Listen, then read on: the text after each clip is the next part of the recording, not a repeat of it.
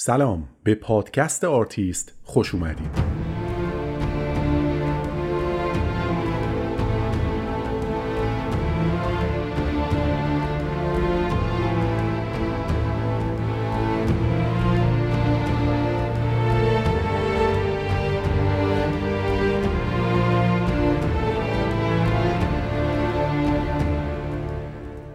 من علی مهدوی هستم و در این پادکست در هر قسمت داستان زندگی یکی از آرتیستای مهم و مطرح تاریخ هنر جهان رو روایت می‌کنم. این یه پادکست تحلیل اثر هنری یا نقد فیلم نیست بلکه قصه زندگی افرادیه که با همه موفقیت ها و شکست ها اسمی جاودانه از خودشون ثبت کردن. تلاش کردن شکست خوردن ایستادن و ادامه دادن. و البته در بعضی اوقات کمی هم خوش شانس بودن. به آرتیست خوش اومدید.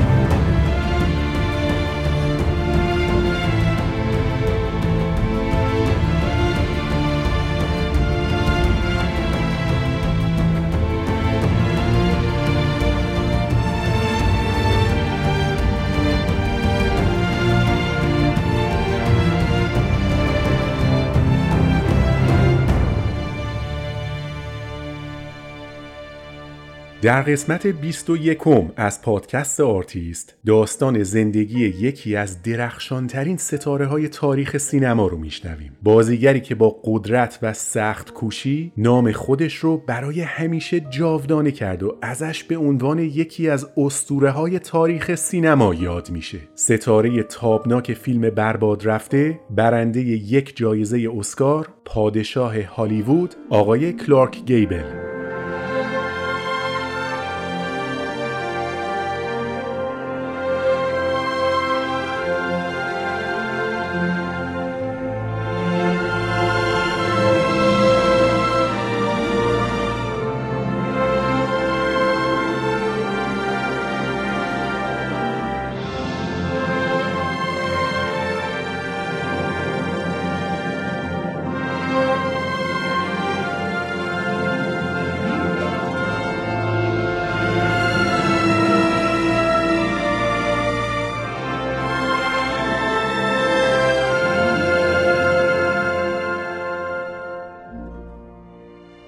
ویلیام کلارک گیبل در تاریخ اول فوریه سال 1901 در شهر کادیس از ایالت اوهایو آمریکا و در خانواده نسبتا فقیر به دنیا آمد. پدرش یک کارگر ساده بود که بیشتر عمرش رو در صنعت نفت مشغول به کار بود. کلارک که تنها فرزند خانواده بود، بعد از تولد زندگی سختی رو تجربه کرد چون وقتی که فقط نه ماهش بود، مادرش رو بر اثر ابتلا به یه بیماری سخت از دست داد. William Clark Gable was born on the 1st of February 1901 in Cadiz, Ohio. Just nine months after he was born, his mother died. رسیدگی به نوزادی که هنوز یه سالش هم نشده بود برای پدری که باید روزی 15 ساعت کار می‌کرد امری نشدنی بود. برای همین سرپرستی کلارک به مادر بزرگش سپرده شد تا پدرش فرصتی پیدا کنه تا اوضاع زندگی متلاطمش رو سر و سامون بده. دو سال گذشت تا اینکه باباش با یه خانوم دیگه ازدواج کرد و نامادریش هم قبول کرد که مثل بچه خودش از کلارک مراقبت کنه. هر چیزی که از مهر و محبت مادر به فرزند شنیدین رو میشه در رابطه کلارک و نامادریش دید. از شانس های بزرگ زندگی کلارک گیبل این بود که نامادریش به شدت هنر دوست بود و بجز عشق بی انتها به فرزند اونو با ادبیات و موسیقی و تئاتر هم آشنا کرد. His father married again um, to a woman called Jenny Dunlap who was very interested in the arts and the theatre and she was also very fond of, of young Clark. دوران کودکی و نوجوانی کلارک در کنار نامادریش به زیباترین شکل ممکن سپری شد و این دو نفر اکثر وقتشون رو به داستان خوندن و تئاتر دیدن میگذروندن. علاقه کلارک گیبل به بازیگری به دوران کودکیش و تأثیری که از نامادریش گرفته برمیگرده. هر چقدر که دنیای نمایش برای کلارک جذاب بود از اون طرف درس و مشق و مدرسه موضوعی بود که به شدت ازش فراری بود. اگه قرار بود تنبلترین و بی انگیزه ترین دانش آموز رو در کل مدرسه انتخاب کنن کلارک گیبل با اختلاف نفر اول می‌شد. با هر ضرب و زور و بدبختی که بود خودش رو تا کلاس دوم دبیرستان رسوند اما اونجا وقتی که کار به انتگرال و اوربیتال و تفاوت حضلولی و سهمی رسید قلم و دفتر رو برای همیشه زمین گذاشت چهار گوشه کتاب مثلثات رو بوسید و با دنیای درس و تحصیل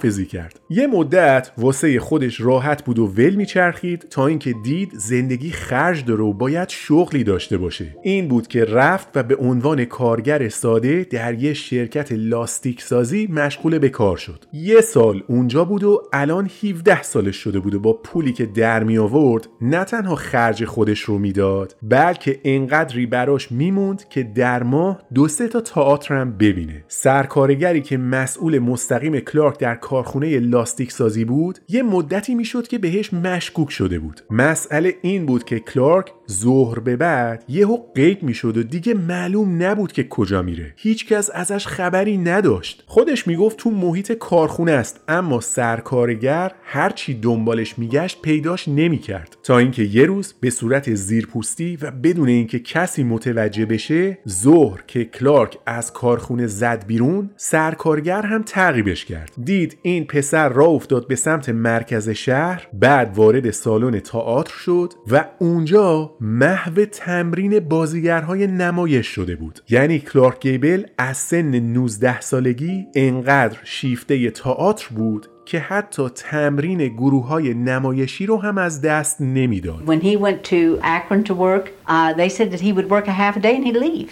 And they couldn't figure out why he would leave. And they followed him, trying to get uh, a part in the stock theaters. And uh, so even back then, when he was 17, he was really interested in becoming an actor. سرکارگر به علت پیچوندن کارفرما آقای کلارک گیبل رو اخراج کرد. اونم باز دوباره یه مدت واسه خودش ول میچرخید تا اینکه دید پولاش دارن تموم میشن. این بود که اولین موقعیت شغلی که براش پیش اومد رو قبول کرد. بازاریاب لوازم آشپزخونه شده بود. کارش این بود که هر روز صبح را میافتاد می‌رفت در خونه های مردم و اونا رو ترغیب می‌کرد که ازش کاسه بشقاب و قابلمه و ماهیتابه بخرن. یه مدت اونجا مشغول بود تا اینکه یه روز وسطای کار در خونه ای رو زد که صاحبش معلم بازیگری بود. کلارک گیبل هر چیزی که مربوط به دنیای نمایش می‌شد رو تعقیب می‌کرد. برای همین وقتی خانم جوزفین دیلن در رو باز کرد خوشحال شد. گفت من شما رو می‌شناسم. بعضی از بازیگرهای تئاتر اینجا به من گفتن که اومدن پیش شما و ازتون بازیگری یاد گرفتن. راستش رو بخواین من از بچگی عاشق تئاتر بودم و الانم آرزوم اینه که یه روزی بازیگر بشم. ولی خب این قابلمه ها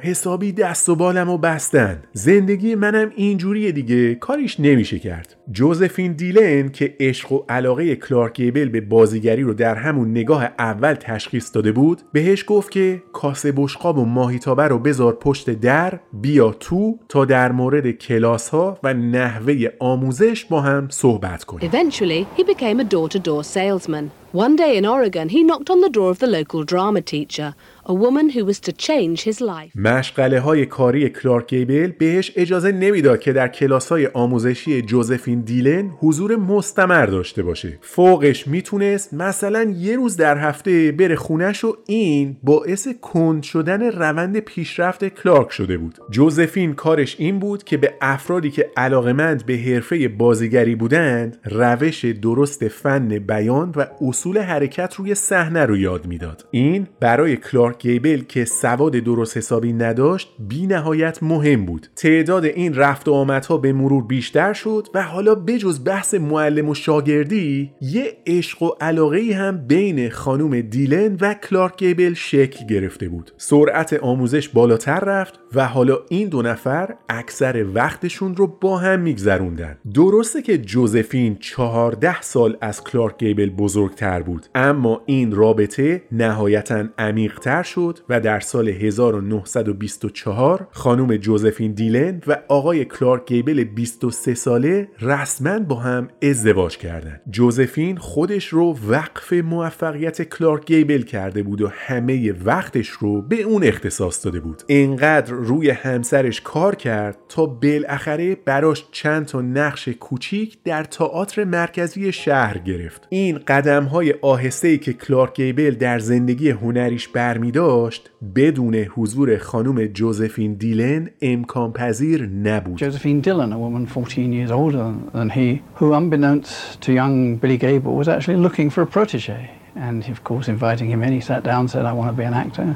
And she said, I can help you. And she trained him, she molded him, she looked after him, she got him parts. جوزفین خیلی تلاش کرد تا کلارک گیبل رو تبدیل به بازیگر موفقی کنه. اما بجز بحث استعداد چند تا نکته دیگه هم وجود داشت که کار رو پیچیده تر می کرد مسئله این بود که قیافه کلارک گیبل به معنای واقعی کلمه زشت و زایه و بد ترکیب بود. هیچ جذابیتی در صورت این بشر نبود. موهاش یه فرق وسط ناجور بود. دماغش به صورتش نمی اومد و از زیبایی چشم و ابرو هم نصیبی نبرده بود. اما مشکل اصلی سایز گوش و فرم دندون ها بود. اینا رو هیچ کاریشون نمی‌شد کرد. یعنی حتی اگه کلارک گیبل کوهی از استعداد هم بود بازم با این ترکیب صورت احتمال موفقیتش چیزی نزدیک به صفر بود. اندازه گوش ها دو سه برابر سایز نرمال بود و از هر دو طرف بیرون زدگی داشت. بین دندونهاش هم یکی در میون فاصله افتاده بود. این بود که با کمک جوزفین و چند تا از دوستای دیگهشون برای اینکه جلوی آسیب های بیشتر رو بگیرن از کلارک خواستن تا موهاش رو بلند کنه اینقدری که بیاد و روی گوشهاش رو بگیره Well, Clark Gable was a country boy from Ohio with sticky out ears and very bad teeth.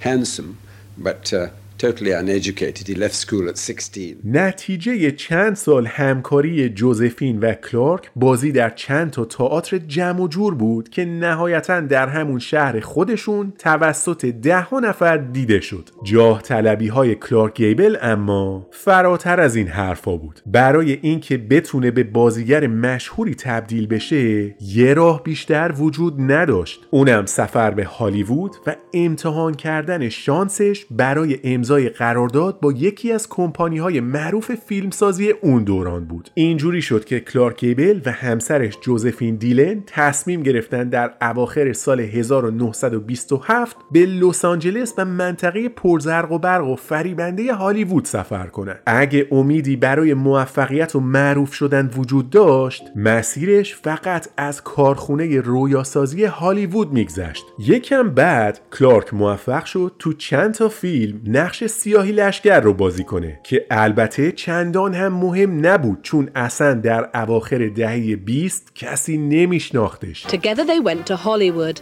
Gable found work as an extra in silent films, but nobody cared. No one even noticed him. Hollywood was a city full of temptation for a handsome and ambitious young actor. یه سال بعد از ورود کلارک گیبل به هالیوود دیگه تقریبا براش مشخص شده بود که با این وضعیت اون اتفاقی رو که منتظرش بوده براش نمیفته یعنی هر کاری که بلد بود رو انجام داده بود اما نتونسته بود راهی به سمت نقشای حتی درجه دو یا سه پیدا کنه. توی این مدت اصلا به چشم هیچ کس نیومده بود. جوزفین هم چسبیده بود بهش و هر جا می‌رفت همراهش بود و یه دقیقه آسایش نداشت برای اینکه بشینه و فکر کنه و آینده زندگی حرفه‌ایش رو از نو تعریف کنه. کلارک گیبل در به در دنبال یه راهی میگشت تا بتونه یه قدم مهم و اساسی برای زندگیش برداره. اما از هر طرف تمام مسیرها به بنبست رسیده بودن. جوزفین به هیچ عنوان نگران موفقیت زندگی حرفه‌ای همسرش نبود. تنها دغدغش این بود که اگه پای کلارک به جمع اهالی سینما در هالیوود باز بشه اونجا و توی مهمونی های شلوغ و پرزرق و برقشون حتما عاشق یه دختر جوون میشه و اونو ول می‌کنه و میره. انقدر پیش خودش از این فکرها کرد که از اون چیزی که میترسید بدترش سرش اومد. در حاشیه یکی از همین مهمونی ها کلارک گیبل با خانومی آشنا شد به اسم ماریا که دوستای نزدیکش ریا صداش می‌کردن. این خانوم تا اون موقع چهار بار شوهر کرده بود 17 سال از کلارک گیبل بزرگتر بود و بجز روابط اجتماعی گسترده آدم بسیار ثروتمندی به حساب می اومد. ریا که فردی بود خوشگذرون و اهل پارتی و معاشرت با بازیگرای سینما در یک نظر کلارک گیبل رو پسندید و این دو نفر بعد از مدت کوتاهی روابطشون جدی تر شد. در اواخر سال 1929 آقای کلارک گیبل از همسر اولش جوزفین جدا شد و با ماریا ازدواج کرد. کار مهمی که ریا برای کلارک گیبل انجام داد رو میشه در دو مورد خلاصه کرد. اول اینکه فرستادش دندون پزشکی و تا جایی که می‌شد فاصله خالی بین دندونهای جلوش رو درست کرد. بعدم با روابطی که داشت در نمایشی به اسم آخرین مایل برای همسر جوونش نقش اصلی گرفت. پول و روابط اجتماعی در بهترین زمان ممکن به کمک آقای کلارک گیبل اومد. Josephine Dillon's great fear was that Clark would run away with a younger woman. He didn't run away with a younger woman, he ran away with an even older woman, a, a woman called Rhea Langham, who was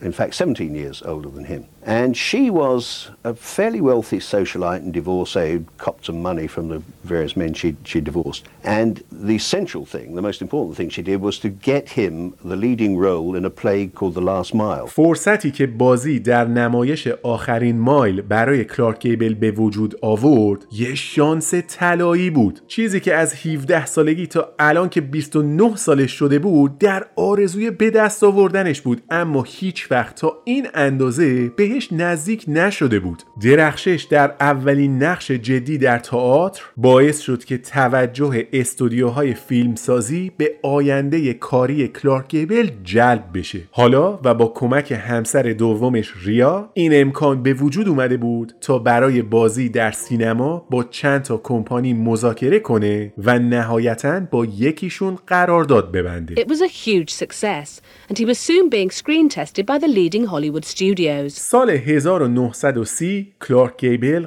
قبل از امضای قرارداد با یکی از کمپانی های معروف در اولین فیلمش در سینما بازی کرد اگه اپیزود قبلی در مورد گریتا گاربو رو گوش داده باشین اونجا توضیح دادم که در اواخر دهه 20 میلادی گذار مهمی اتفاق افتاد از سینمای سامت به سینمای ناطق صدا وارد فیلم ها شد و در نتیجه این تغییر مهم بسیاری از هنرپیشه های مطرح مرد مثل رودولف ولنتینو و جان گیلبرت به مرور از چرخه بازیگری کنار رفتن از خوششانسی های کلارک گیبل این بود که در دورانی پا به عرصه بازیگری گذاشت که هنرپیشه های دوران سامت با خنده و تحقیر مخاطب های سینما مجبور به ترک این عرصه شده بودن و فضا برای ورود هنرپیشه های جدید فراهم بود. مردم روی پرده سینما دنبال چهره جدید میگشتن و از بخت خوش این موضوع همزمان شد با ورود کلارک گیبل به سینما به عنوان یه بازیگر تازه نفس Gable was very lucky in that he came along at a time when the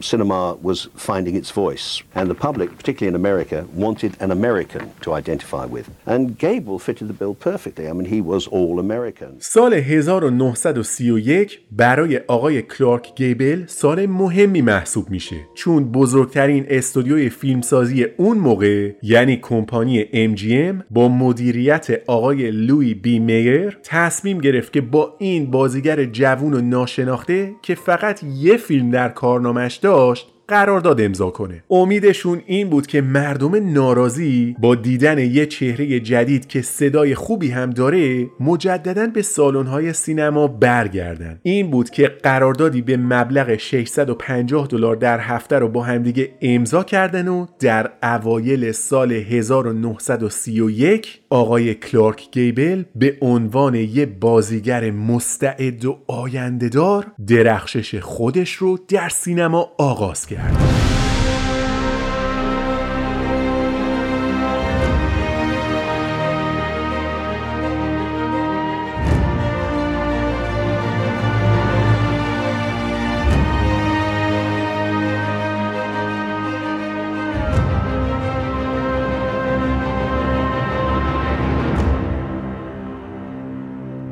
کلارک گیبل در اولین سال حضورش در سینما در دوازده فیلم حضور پیدا کرد که این خودش می‌تونه یه رکورد محسوب بشه. استودیو MGM پشت سر هم فیلم تولید می‌کرد و هنرپیشه هاش هم تقریبا هر دو ماه سر یه کار جدید بودن. مهم نبود که نتیجه کار خوب میشه یا نه. مسئله اصلی که استودیو دنبالش بود آشنایی مردم و مخاطبهای سینما با چهره یه بازیگر بود. کلارک گیبل واقعا خوش شانس بود که در شروع کارش MGM باهاش قرارداد بست. اونا مثل یه کارخونه تولید فیلم بودن و بهشون لقب رولز رویس هالیوود رو داده بودن. مدیراش هر هفته دور هم جمع می شدن و میزان فروش هر فیلم رو در گیشه تحلیل می‌کردن بعد از بررسی آماری مثلا به این نتیجه می رسیدن که فلان فیلم کلارک گیبل خوب فروخته و مردم دوستش داشتن و اون یکی فیلم با بازی جوان کرافورد هم فروشش عالی بوده و به سرعت تصمیم می گرفتن که فیلم بعدی باید با حضور مشترک گیبل و کرافورد ساخته بشه دقیقا مثل یک کارخونه بر مبنای میزان تقاضا استراتژی تولید محصول داشتن Clark Gable was very, very lucky that he fetched up with a contract at MGM.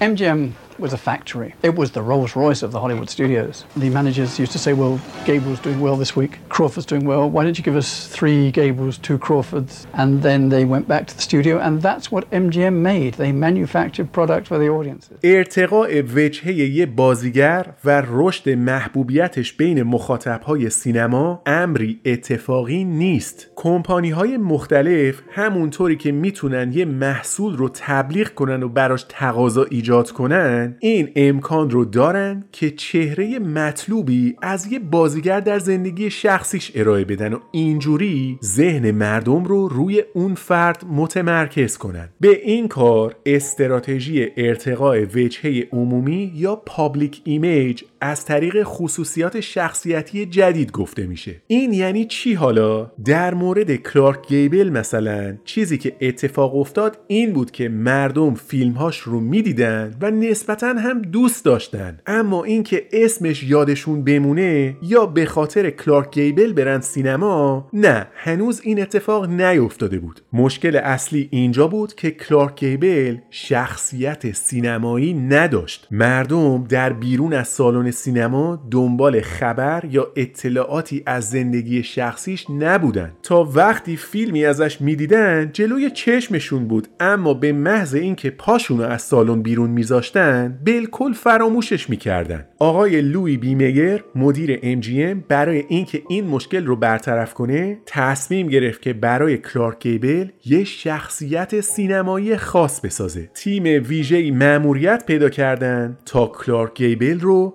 مردی اهل شکار، تیراندازی و اسب سواری نشون بدن و مدام در حال انجام دادن یکی از این کارا ازش عکس بگیرن و در مجله های مختلف چاپ کنن. تا قبل از این تصمیم کلارک گیبل هیچ وقت در عمرش تیراندازی نکرده بود و اصلا اهل شکار رفتن و اسب سواری نبود. اما فقط یکم بعد از چاپ شدن عکساش در مجله های مختلف تصویر جدیدی از کلارک گیبل با خصوصیات عام پسند مورد توجه مردم قرار گرفت. حالا اون هنرپیشه ای بود که فیلمهاش پشت سر هم اکران می شدن و عکسهایی که با دقت توسط تیم تبلیغاتی MGM ازش تهیه شده بودن هم به خلق این شخصیت جدید کمک می کرد تغییر در وجهه عمومی یا ایجاد public image چیزی بود که در مورد کلارک گیبل اتفاق افتاد و اون الان نه تنها روی پرده سینما یه قهرمان بود بلکه در زندگی شخصیش هم انسانی بود ورزشکار، سوارکار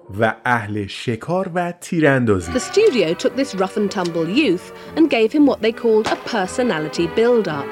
They decided that he should be seen as a rugged outdoor type, and six days a week taught him to shoot a rifle, cast a fishing line, and ride a horse. The man behind it all was the head of the studio, Louis B. Mayer. روزی که لوی بی میر تصمیم گرفت که تصویر جدیدی از کلارک گیبل بسازه دعوتش کرد به دفترش و بهش گفت ما ازت می‌خوایم کارایی بکنی که تا الان توی زندگیت انجامشون ندادی. باید ماهیگیری کنی بری شکار تیراندازی یاد بگیری و قسمت مهمی از وقتت رو اسب سواری کنی. یعنی باید کارایی رو انجام بدی که آمریکایی‌ها عاشقش هستن. قبل از اینکه به درخواست من پیشنهاد مثبت یا منفی بدی یه دقیقه بیا کنار پنجره می‌خوام یه چیزی بهت نشون بدم. کلارک گیبل رفت کنار پنجره اتاق آقای لوی بی میر و بیرون رو نگاه کرد. میر بهش گفت اون پسر خوشتیپه رو اون پایین می‌بینی که داره از خیابون رد میشه؟ گیبل هم گفت آره. میر ادامه داد که اگه پیشنهادهایی که بهت گفتم رو قبول نکنی من هیچ مشکلی ندارم. چون یکی مثل اون پسره رو صدا می‌کنم بیاد بالا و خیلی راحت جای تو رو می‌گیره. پس حواستو جمع کن که این کارایی که قراره بکنیم در نهایت همش به نفع خودته. Mayor opened the window, pointed to the first good looking guy outside on the lot.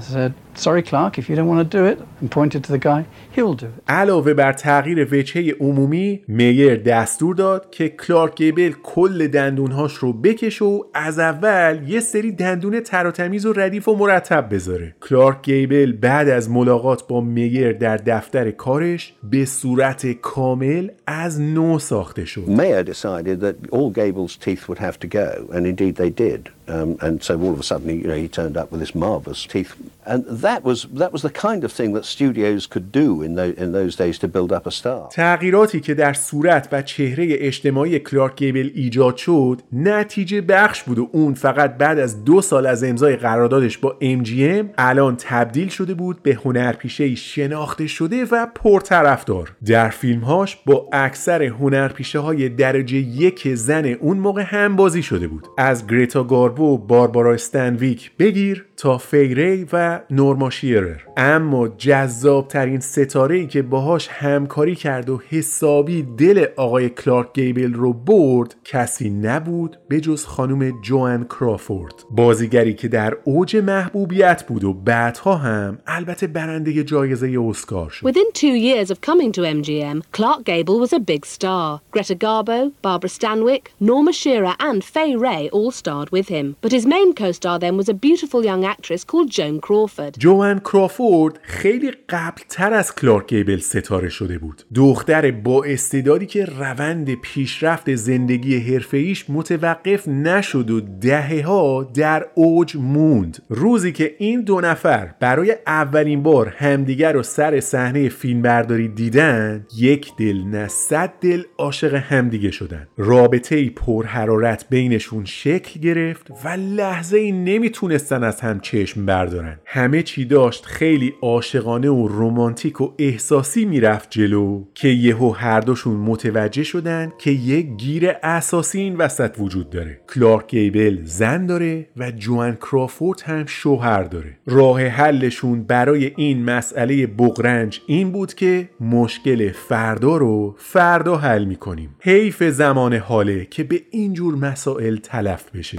Began a fiery affair which set Hollywood alight. But there was a problem. Gable was married to Rhea Langham, and Joan Crawford was married to Douglas Fairbanks Jr. در قراردادهای حرفه‌ای بین بازیگر و استودیو بندی وجود داره به اسم رعایت اصول اخلاقی طبق مفاد این ماده از قرارداد کمپانی این قدرت رو داشت که تمام جوانب زندگی بازیگرهاش رو تحت نظر داشته باشه. این بند مخصوصا روی این نکته تاکید داشت که اگه متعهل هستین و در کنارش با کسی وارد رابطه بشین کمپانی نه تنها حق داره قراردادش رو یک طرفه فسخ کنه بلکه حتی به خاطر آسیبی که به اعتبار و آبروی برندش وارد شده می‌تونه ازتون شکایت کنه. وقتی MGM از عمق رابطه عاشقانه گیبل و کرافورد آگاه شد چهار ستون شرکت به لرزه در اومد. اگه این خبر به بیرون درز می کرد با استانداردهای اخلاقی دهه سی احتمال اینکه کل شرکت ورشکست بشه هم وجود داشت. تیم مدیریت MGM به سرعت تشکیل جلسه دادن و برای حل این مشکل یه راه حل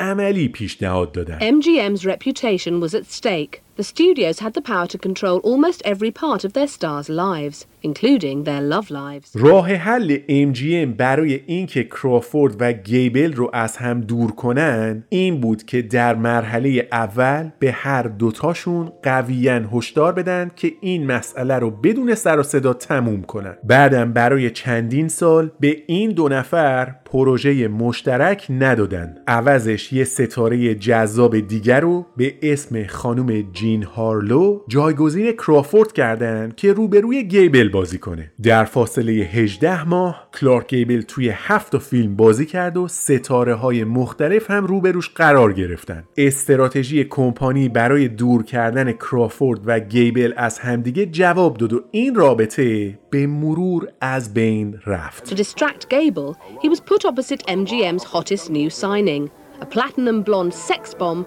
called Jean Harlow. starring Clark Gable, Jean Harlow.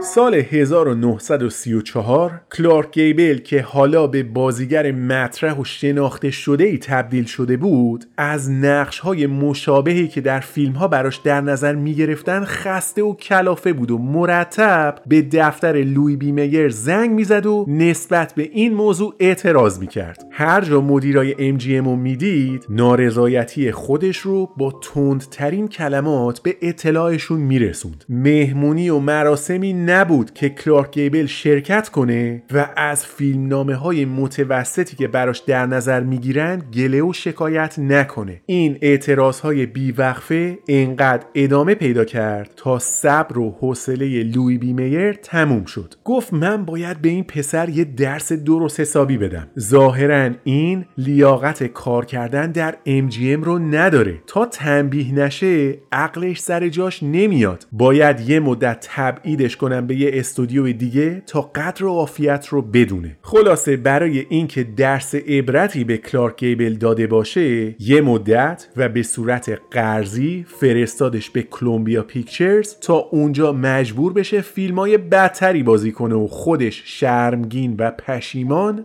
دست دست پا دراستر برگرده به عذرخواهی و درخواست برگشت به MGM کلارک گیبل که از این موضوع اصلا خوشحال نبود در اولین فیلمی که کمپانی کلمبیا براش در نظر گرفته بود جلوی دوربین رفت. هنر پیشه روبروش دختر جوونی بود به اسم خانم کلودت کولبر. و این فیلم که مثلا قرار بود درس عبرتی بشه برای کلارک گیبل به یکی از شاهکارهای تاریخ سینما تبدیل شد. درست مثل فیلم کازابلانکا که هیچکس به موفقیتش امید نداشت و بعدها در بین شاخصترین آثار تاریخ سینما قرار گرفت این فیلمی که کلارک گیبل و کلودت کولبر توش بازی کردن هم به همون سرنوشت دوچار شد دست تقدیر این کار رو به یکی از مهمترین آثار تاریخ سینما تبدیل کرد فیلمی به کارگردانی فرانک کاپرا به اسم در یک شب اتفاق افتاد Do you mind if I ask you a question, frankly? Do you love my daughter? Any guy that had fallen in love with your daughter ought to have his head examined. Do you love her? A normal human being couldn't live under the same roof with her without going nutty. She's my idea of nothing. I asked you a simple question. Do you love her? Yes! But don't hold that against me. I'm a little screwy myself.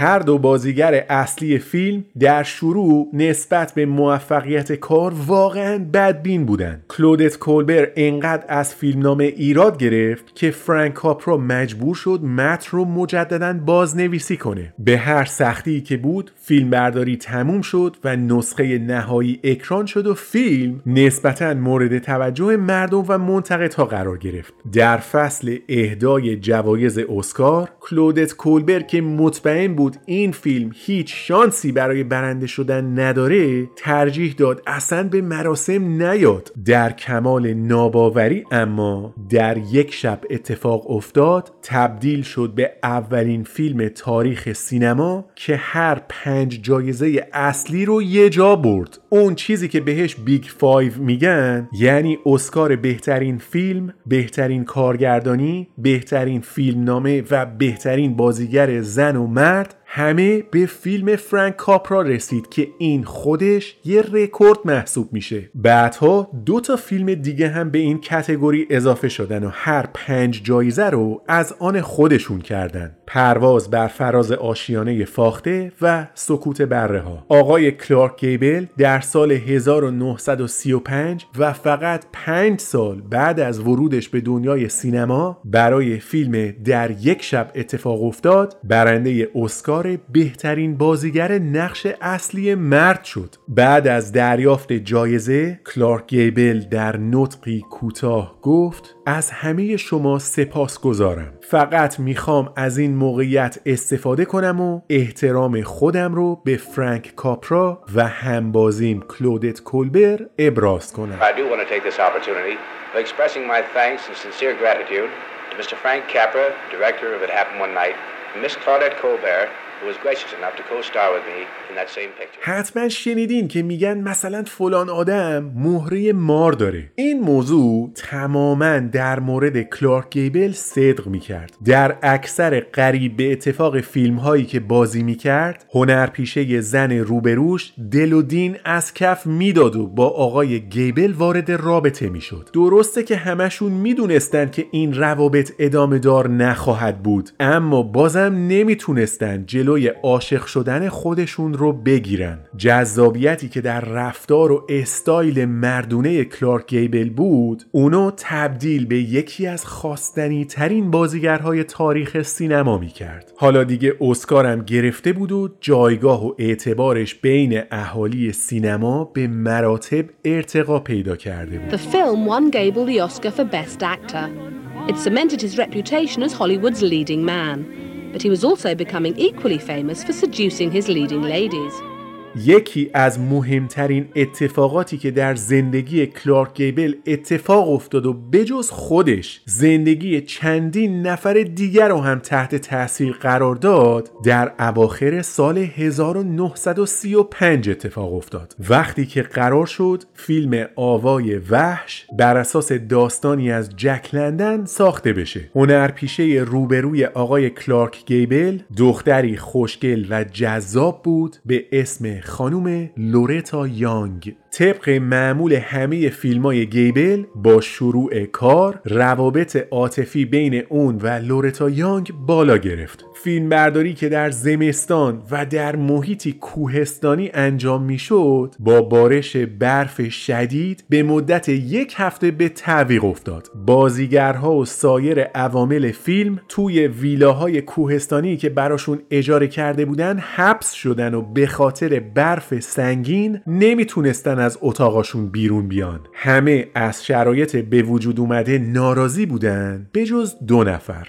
کلارک گیبل و لورتا یانگ. یک هفته تموم فارغ از هر گونه غم دنیا در کنار هم خوش گذروندن و گفتن و خندیدن و عشق بازی کردن. این وضعیت برای هر کی بد شد واسه این دو نفر موقعیتی ایجاد کرد که روزها و شبهای خاطر انگیزی رو با هم در دامنه های کوهستانی محل فیلمبرداری سپری کنن. کار از سر گرفته شد فیلمبرداری تموم شد. لورتا یانگ و کلارک گیبل بعد از یه رابطه خوشایند از هم خداحافظی کردند و فیلم هم به اکران عمومی در اومد. یه مدت کوتاهی بعد از نمایش فیلم خانم لورتا یانگ به کلارک گیبل زنگ زد و با نگرانی بهش خبر داد که بار داره. نتیجه اون رابطه کوتاه مدت حاملگی لورتا یانگ بود و اگه دیر می جنبیدن دیگه امکان مخفی نگه داشتن این موضوع هم وجود نداشت. اگه کسی از ماجرا بومی برد رسوایی این اتفاق زندگی هنری و حرفه‌ای هر دو نفر رو در کسری از ثانیه نابود می کرد از زمان بارداری مدتی گذشته بود و تنها راه ممکن به دنیا آوردن بچه بود. فرزند دختری که در نتیجه رابطه خارج از ازدواج کلارک گیبل و لورتا یانگ به دنیا اومد به مدت سی سال از چشم تمام مردم دنیا مخفی نگه داشته شد. سرنوشت چندین انسان در نتیجه این پنهانکاری طولانی تغییر کرد و رمز و رازی سی ساله بعد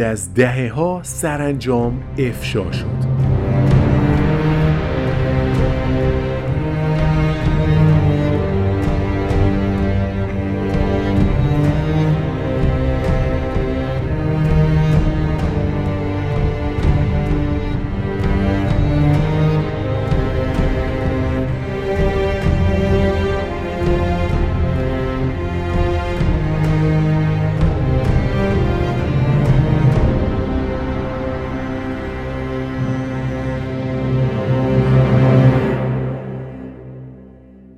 لورتا یانگ و کلارک گیبل برای اینکه به دنیا آمدن بچه رو از چشم همه مخفی نگه دارن یه داستانی سرهم کردن که کسی از ماجرا بو نبره اول اینکه به هیچ عنوان در ملاء عام با هم دیدار نمی کردن. بعدم لورتا به دروغ به مدیرای کمپانی کلمبیا اعلام کرد که بیماری مرموزی گرفته که برای یه مدت نمی‌تونه بیاد سر کار دکترم گفته چون ممکنه این مریضی مسری باشه پس بهتره کسی به ملاقاتش نیاد. توی این مدت که لورتا همه رو دست به سر کرده بود یواشکی و بدون اینکه کسی متوجه بشه سفر کرد به اروپا و اونجا بچهش رو به دنیا آورد. یه دختر که بعدها هرچی بزرگتر شد بیشتر شبیه کلارک گیبل شد. لورتا یانگ در بدو تولد بچه رو به یتیم خونه سپرد و بعدش با هماهنگی های انجام شده خودش سرپرستی همون بچه رو بر عهده گرفت. اسم این دختر رو گذاشتن جودی. مسئله ای که می‌تونست به قیمت از دست رفتن کارنامه هنری و حرفه‌ای گیبل و یانگ تموم بشه با برنامه ریزی دقیق هر دو نفر از چشم همه مردم دنیا و خبرگزاری ها و روزنامه ها و کمپانی های فیلمسازی پنهان نگه داشته شد. خانم جودی یانگ دختر کلارک گیبل و لورتا یانگ میگه من توسط مادرم بزرگ شدم اما تا سالها به من گفته شد که به فرزند خوندگی گرفته شدم همه اینا به خاطر این بود که پدرم کلارک گیبل بود My mother was Loretta Young and she was a movie star. She's no longer alive. And I was raised by my birth mother as an adopted child because my father was Clark Gable. And um, in those days, in the early Hollywood days, had that been made public, both stars would have lost their careers. خانم جودی یانگ تعریف می‌کنه که روزی که قرار بود به دنیا بیاد کلارک گیبل کیلومترها دورتر از لورتا داشت آماده می‌شد تا به مراسم رونمایی از فیلم جدیدش بره وقتی داشت تو اتاقش لباس میپوشید زنگ در به صدا در اومد و نگهبان هتل گفت آقای گیبل یه تلگراف داریم توش نوشته شده بود دختری با چشمهای آبی و موهای بلوند صحیح و سالم به دنیا آمد. کلارک گیبل از ترس اینکه نکنه ماجرا لو بره تلگراف رو پاره کرد و ریخت توی چاه دستشویی. جودی میگه مامانم در ابتدا اعلام کرد که دو تا بچه رو به سرپرستی قبول کرده. یه هفته بعدش اومد و اعلام کرد که چون پدر مادر یکی از بچه ها پیدا شدن بچه به خانواده اصلیش تحویل داده شده واقعیت اینه که اصلا دو تا بچه ای در کار نبود فقط یه دختر وجود داشت و اونم من بودم معرفی من به جامعه سینمایی هالیوود به عنوان جودی یانگ اینجوری اتفاق افتاد I was born at um, 8:10 in the morning and uh, he was getting dressed ready to go out for dinner and the doorbell rang and he opened the door to his suite and there was a telegram delivered and the telegram read beautiful blue-eyed blonde baby girl born. And he was so terrified himself that that would be found that he tore it up in a million pieces and flushed it down the toilet. I was put in a uh, in an orphanage for a while, and then when I was uh, 19 months old, it was announced that my mother Loretta Young had adopted two little girls. Well, there weren't two little girls, there was just one little girl, and that was me. هویت واقعی خانم جودی یانگ به مدت سی سال ازش پنهان نگه داشته شد. کلارک گیبل بجز فقط یک دیدار کوتاه دیگه هیچ وقت دخترش رو ندید. لورتا یانگ تا سالها اسرار این ماجرا رو برای دخترش فاش نکرد. برای کلارک گیبل مسئله انتخاب بین بچهش و زندگی حرفه ایش بود که اون البته زندگی کاریش رو انتخاب کرد. این موضوع با رضایت کامل لورتا یانگ همراه بود و این دو نفر سر این مسئله با هم اختلاف یا کدورتی نداشتن. لورتا یانگ بعدها در کارش موفق تر شد و جایزه اسکار رو هم برد. زندگی هنری آقای کلارک گیبل هم اسیر هیچ گونه حاشیه‌ای نشد و مسیر پیشرفت رو با قدرت طی کرد His daughter wasn't to find out the truth for another 30 years.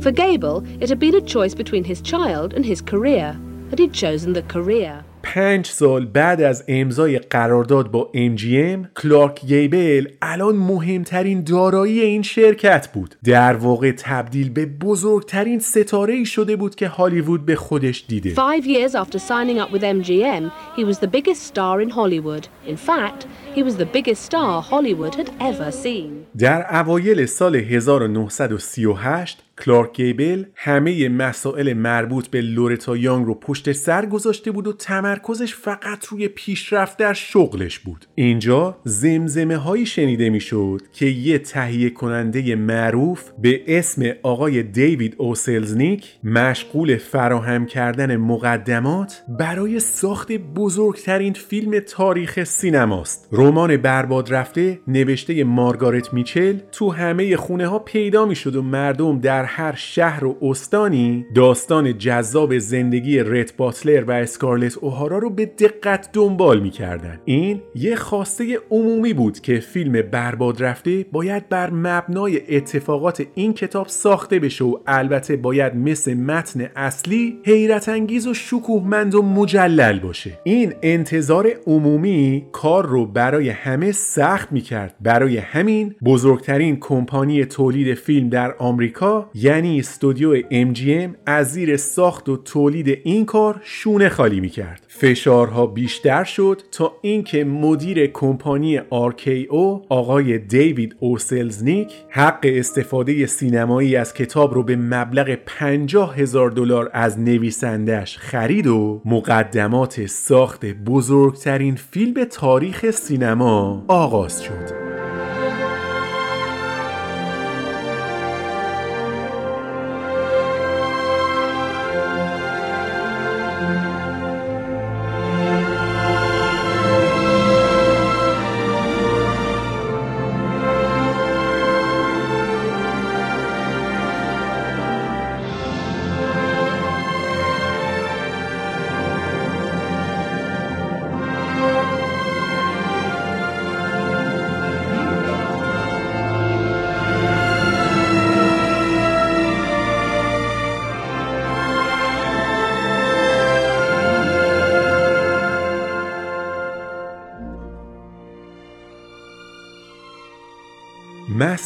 کلیدی انتخاب بازیگر برای دو تا نقش اصلی فیلم بود رت باتلر و اسکارلت اوهارا. او سلزنیک از همون اول می‌دونست که هیچ کس بجز کلارک گیبل نمی‌تونه نقش رت باتلر رو بازی کنه. اصلا فرم صورت فیزیک بدن و اون استایل مردونه خاص کلارک گیبل همه باعث می شد که هیچ گزینه ای بجز اون مد نظر تهیه کننده نباشه. مشکل این بود که کلارک گیبل بازیگر تحت قرارداد با استودیو MGM بود و اونا هم حاضر نبودن مهمترین ستارهشون رو به یه شرکت دیگه قرض بدن. برای همین اولین پیشنهاد برای بازی در نقش رت باتلر نه برای کلارک گیبل بلکه برای آقای گری کوپر فرستاده شد. اونم بلا فاصله نقش رو رد کرد و گفت که به علت قرارداد با یه شرکت دیگه نمی‌تونه توی این فیلم بازی کنه. همه داشتن دنبال بازیگر میگشتن که دیوید او سلزنیک دل و زد به دریا و پاشد رفت MGM تا مستقیم با لویی بی میر مذاکره کنه. بعد از ساعتها بحث و گفتگو در نهایت MGM حاضر شد به شرط اینکه 50 درصد در فروش نهایی کار سهیم باشه و حقوق هفتگی گیبل رو هم او پرداخت کنه با این انتقال موافقت کنه. بهترین گزینه ای که می‌شد برای نقش رت باتلر در نظر گرفت با دستمزدی سرسام آور به تیم تولید برباد رفته ملحق شد و آقای کلارک گیبل حضور خودش رو در این فیلم قطعی کرد And we are also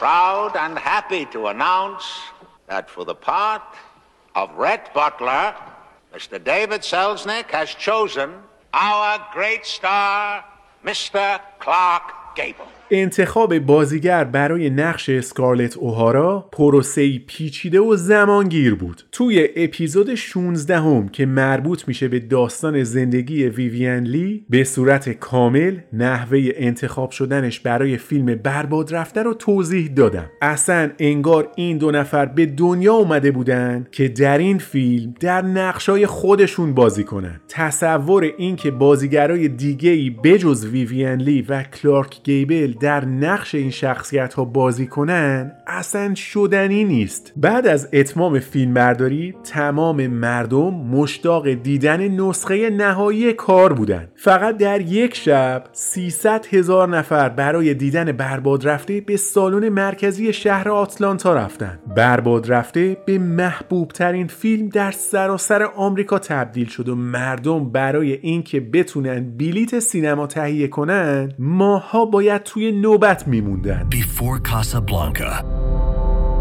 before Titanic, before The Notebook, there was Gone with the Wind.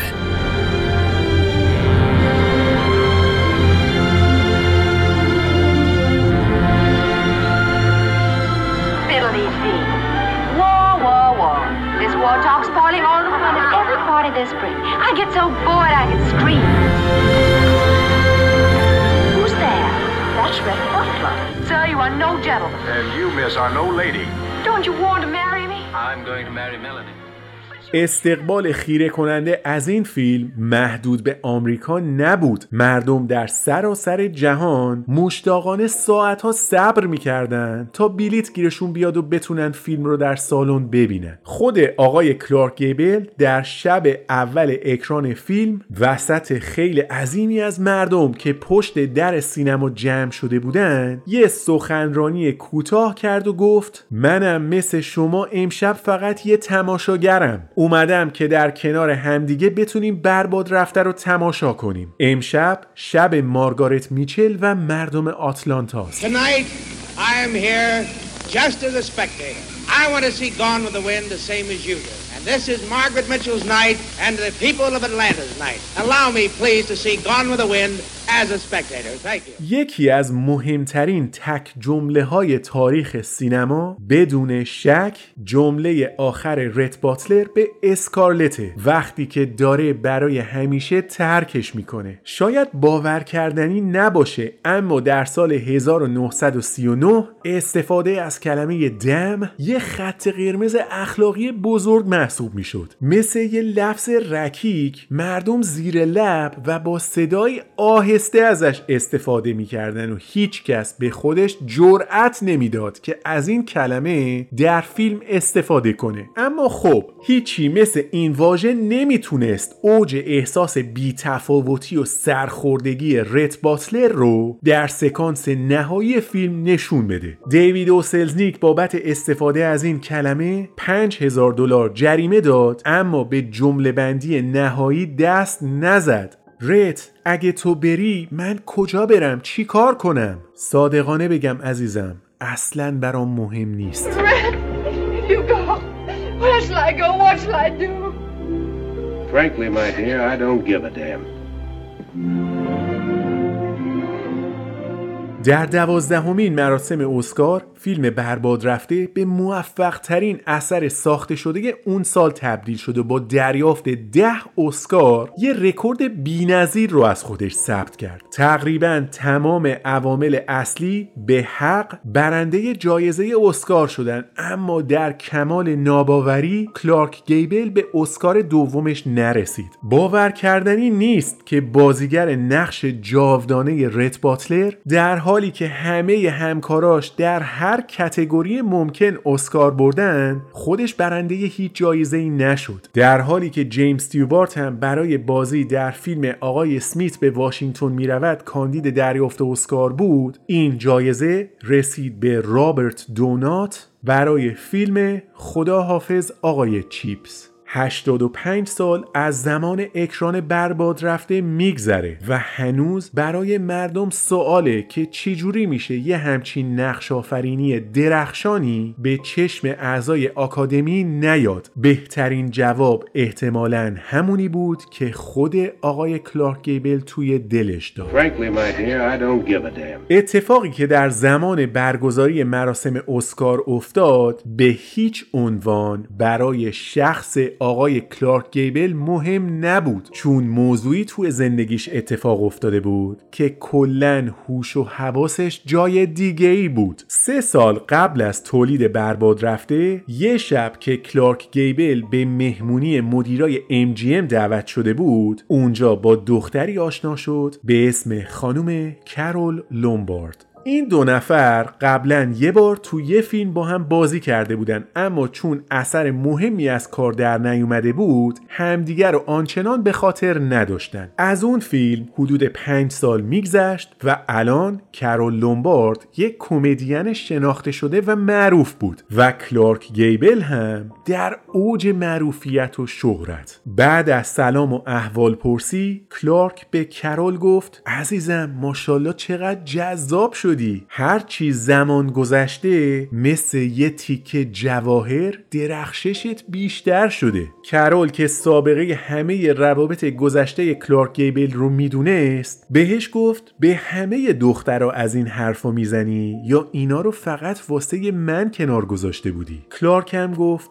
عزیزم هر چی امشب ازم میشنوی عین حقیقته. ممکنه باور نکنی اما احساسی که در همین چند لحظه نسبت به تو پیدا کردم رو تا الان با هیچ دختر دیگه ای نداشتم. کرول که از این میزان اعتماد به نفس و زبون بازی متعجب شده بود گفت آقای کلارک گیبل تا آخر این مهمونی هنوز خیلی وقت مونده. بقیه این حرف قشنگات رو نگه دار که یه موقع تموم نشن. کلارک گیبل هم با خنده ای روی لب گفت حق با توه. اصلا وقتی میشه با نگاه احساسم رو بهت منتقل کنم چرا حرف بزنم؟ با این موسیقی زیبا که داره در سالن پخش میشه بهترین کار اینه که بریم و تانگو برقصیم. اونجا دیگه بدون هیچ حرفی فقط از طریق نگاه کردن می‌تونم باهات حرف بزنم. کرول لومبارد و کلارک گیبل برای اولین بار با همدیگه معاشرت کردند تانگو رقصیدن و برای مدت زمانی طولانی چشم از هم بر نداشتند.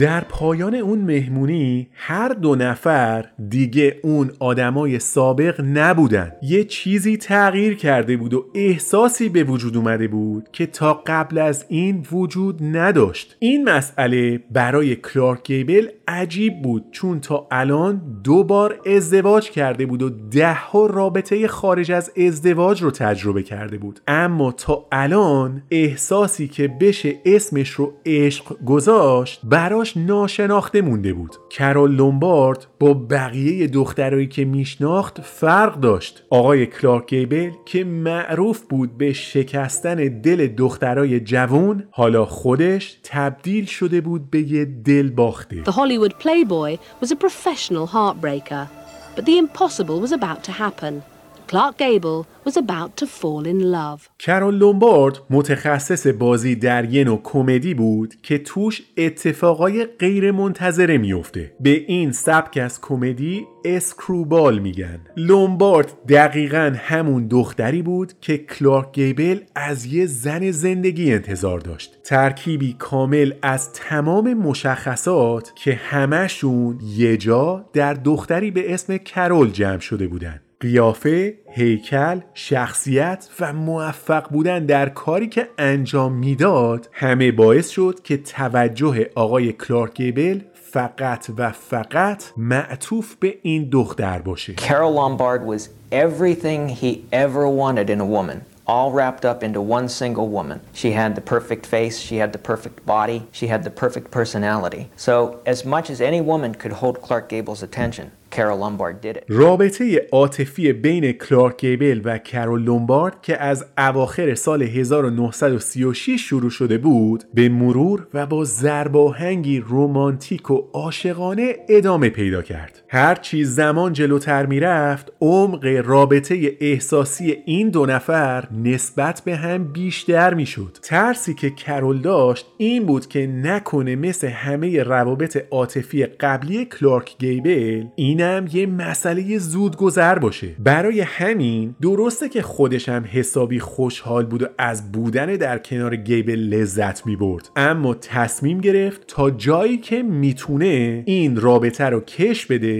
تا ببینه آیا گذر زمان تأثیری روی عشق و علاقه کلارک گیبل نسبت بهش می‌ذاره یا نه. وقتی شمع اولین سالگرد آشناییشون رو فوت می‌کردن کلارک گیبل از همیشه به کرول لومبارد نزدیکتر بود. در پایان سال دوم هیچ نشانه ای از سرد شدن روابط دیده نمی‌شد. حالا و در سومین سالگرد آشنایی برای هر دو نفر واضح و مشخص بود که دوران جدیدی براشون رقم خورده و وقتشه که روابطشون رو یه مرحله جلوتر ببرن. عشق عمیق کرول لومبارد و کلارک گیبل نسبت به هم از زیباترین و به یاد ماندنی ترین داستانهای رمانتیک تاریخ هالیووده.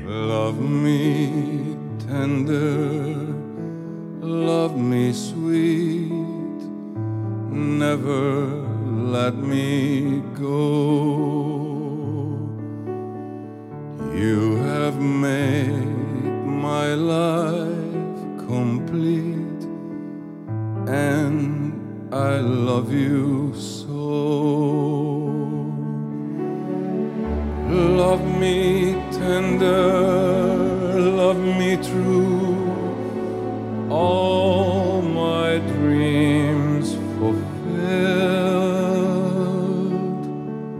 For my darling, love you, and I always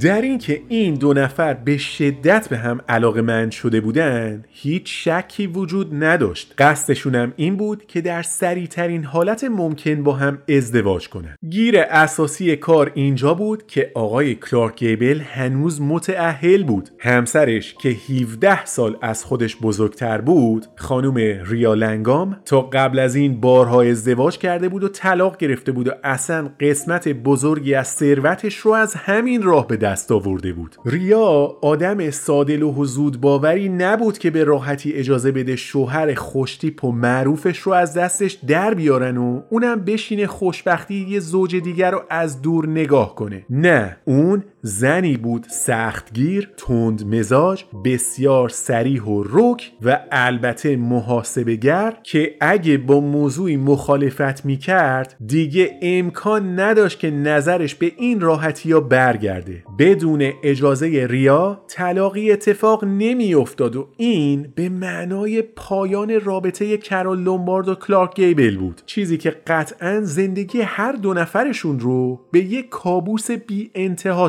تبدیل می کرد. ادامه دادن رابطه پنهانی هم امکان پذیر نبود چون روزنامه ها و مطبوعات از موضوع بو برده بودند و اگه تکلیف رابطه این دو نفر یه سره نمی‌شد طبق بند رعایت اصول اخلاقی در قراردادهای کاریشون زندگی حرفه‌ای هر دو نفر به خطر میافتاد. حل این موزل فقط یه راه داشت. اونم این بود که کلارک گیبل مستقیم بره پیش ریا صاف توی چشاش نگاه کنه خواسته قلبیش رو مطرح کنه از علاقه عمیقش به کرول لومبارد بگه و در نهایت با هر ضرب و زوری که می‌شناسه حتی شده با دادن یه سری وعده وعید نظر مساعد ریا رو برای جدایی جلب کنه. که این با توجه به تجربیات ریا در امر ازدواج و طلاق اصلا کار راحتی نبود. برای همین کلارک گیبل می‌دونست که این مأموریت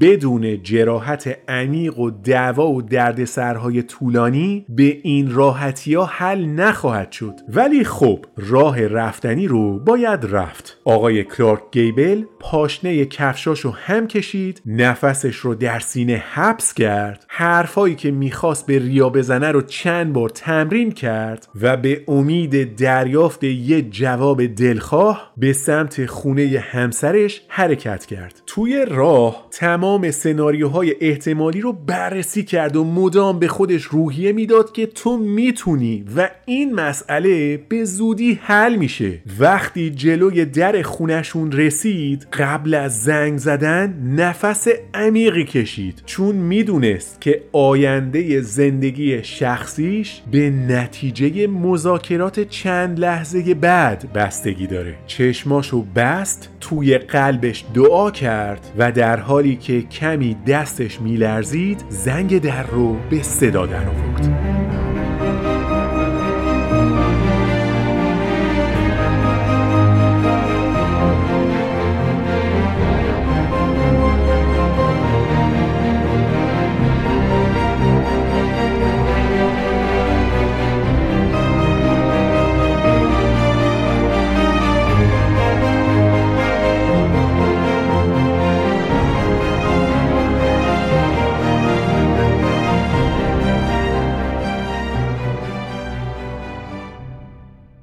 خونه ماریا لنگام که همیشه پر بود از آدمای جورواجور و مهمونیای پرزرق و برق این بار به طرز دلهوره آوری خلوت بود. حتی خبری از خدمتکارهای خونه هم نبود. توی اتاق پذیرایی ریا که انتظار کلارک رو می‌کشید در اولین برخورد بهش گفت می‌دونم برای چی اومدی اینجا. حتی کاملا در جریانم که برای راضی کردن من به چه چیزایی فکر کردی و چه جملاتی رو آماده کردی که به بگی. اما قبل از اینکه یک کلمه حرف بزنی می‌خوام یادت بندازم که هشت سال پیش وقتی برای اولین بار به این خونه وارد شدی کی بودی و چند نفر میشناختن تو؟ لباسی که تنت بود چی بود؟ اصلا می‌خوام عکس اون روزات رو بیارم بذارم جلوت خودت قضاوت کنی که از یه آدم ناشناخته که حتی نمی‌تونست تو یه تئاتر محلی یه نقش فرعی بگیره چجوری رسیدی به جایی که الان قراره در بزرگترین فیلم تاریخ سینما بازی کنی و مردم برای امضا گرفتن ازت سر و دست میشکنن؟ همه اینا رو صدقه سر من داری. پول و اعتبار من اگه نبود همون اوایل به صورت کامل از چرخه سینما حذف می شدی. حالا هم اصلا برام مهم نیست که چی می‌خوای به هم بگی. راه رسیدنت به اون دختره کرول لومبارد اصلا راحت نخواهد بود. پوست از کله هر دو نفرتون می‌کنم. مخصوصا تو. پس خودت رو حسابی برای هر شرایطی آماده کن. به همون شکلی که هشت سال پیش از این در اومدی تو همون جوری هم از این در میری بیرون. کلارک گیبل که آمادگی این شروع طوفانی رو از طرف ریا نداشت خودش رو جمع و جور کرد سعی کرد به خودش مسلط باشه و مذاکراتی سخت و طولانی بین این دو نفر برای ساعتهای متمادی ادامه پیدا کرد.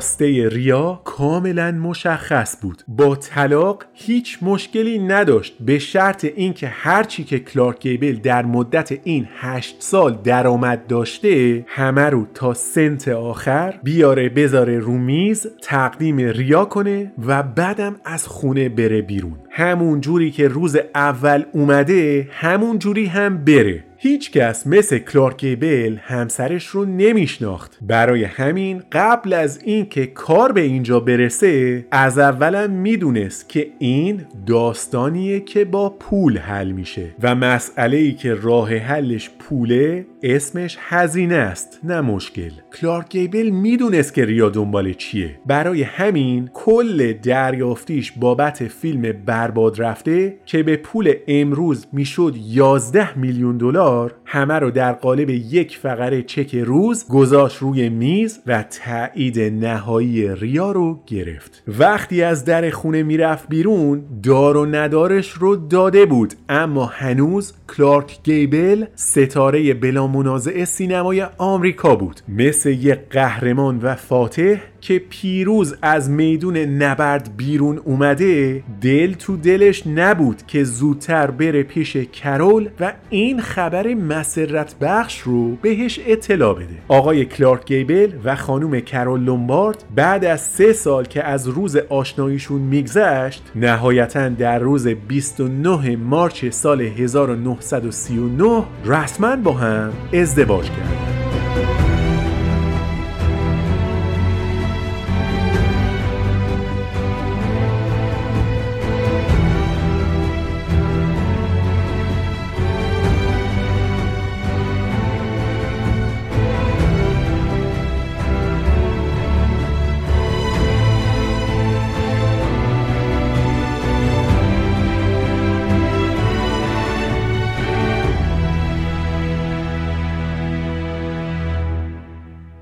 از اکران موفق فیلم برباد رفته آقای کلارک گیبل یه لقب جدید داشتن. پادشاه هالیوود عنوانیه که با شایستگی برازنده یکی مثل کلارک گیبله تو خیلی از کتاب ها یا مصاحبه ها بعضا دیده شده که اون قسمت هالیوودش رو هم استفاده نمی‌کنن و با اضافه کردن حرف تعریف وقتی به کلارک گیبل ارجاع میدن فقط میگن The King ازدواج با کرول لومبارد شادی بی حد و حصری رو برای هر دو نفر ایجاد کرد. نه فقط خودشون از معاشرت با هم لذت می بردن بلکه روزنامه ها و مطبوعات و شبکه های تلویزیونی هم حسابی این زوج معروف و محبوب رو دوست داشتن. یکی از مهمترین آرزوهای زندگی شخصی کلارک گیبل این بود که بتونه با کرول لومبارد صاحب فرزند بشه. اونا بارها سعی کردند و حتی به نظر میاد که در اوایل سال 1940 کرول حامله هم شد اما بنا به دلایل پزشکی بچه سخت شد خودشون این موضوع رو تکذیب کردن و گفتن کرول برای آپاندیس اومده بوده بیمارستان اما الان کاملا مشخص شده که اون یه بارداری بی سرانجام بوده Gable and Lombard certainly tried to have children, and they tried to have a very traditional life. And so she tried, and they tried and tried and tried, and they made a big joke of trying. And in fact, she became pregnant in 1940 and unfortunately suffered a miscarriage. They called it appendicitis, but I think it was a miscarriage. با شروع دهه چهل میلادی همه فعالیت های هنری تحت شعای جنگ جهانی دوم قرار گرفت. آمریکا که سعی می‌کرد خودش رو از این قائله بیرون نگه داره به مرور و با اتفاقاتی که افتاد به نیروی تاثیرگذار در ارتش متفقین تبدیل شد. بعد از حمله ژاپن به بندر پرل هاربر آمریکا با تمام قوا وارد جنگ علیه آلمان و نیروهای محور شد. یکی از مهمترین فعالیت های ستاره های سینما در اون زمان حمایت همه جانبه از سربازها و به صورت کلی از ارتش آمریکا بود. تعداد قابل توجهی از بازیگرهای معروف یا خودشون مستقیم وارد ارتش شده بودند یا به هر شکلی که می‌تونستن از نیروهای نظامی حمایت می‌کردن. یکی از معروفترین افرادی که تمام وقت خودش رو وقف کمک کمک به بالا بردن روحیه نیروهای ارتش می کرد کرول لومبارد بود تمام توان و انرژیش رو به کار می گرفت تا بتونه امکاناتی که ارتش نیاز داره رو براشون فراهم کنه مدام در حال سفرهای داخلی و خارجی بود و هدفش فراهم کردن تسهیلات بیشتر برای سربازها بود When the Japanese bombed Pearl Harbor, Lombard threw herself into the war effort.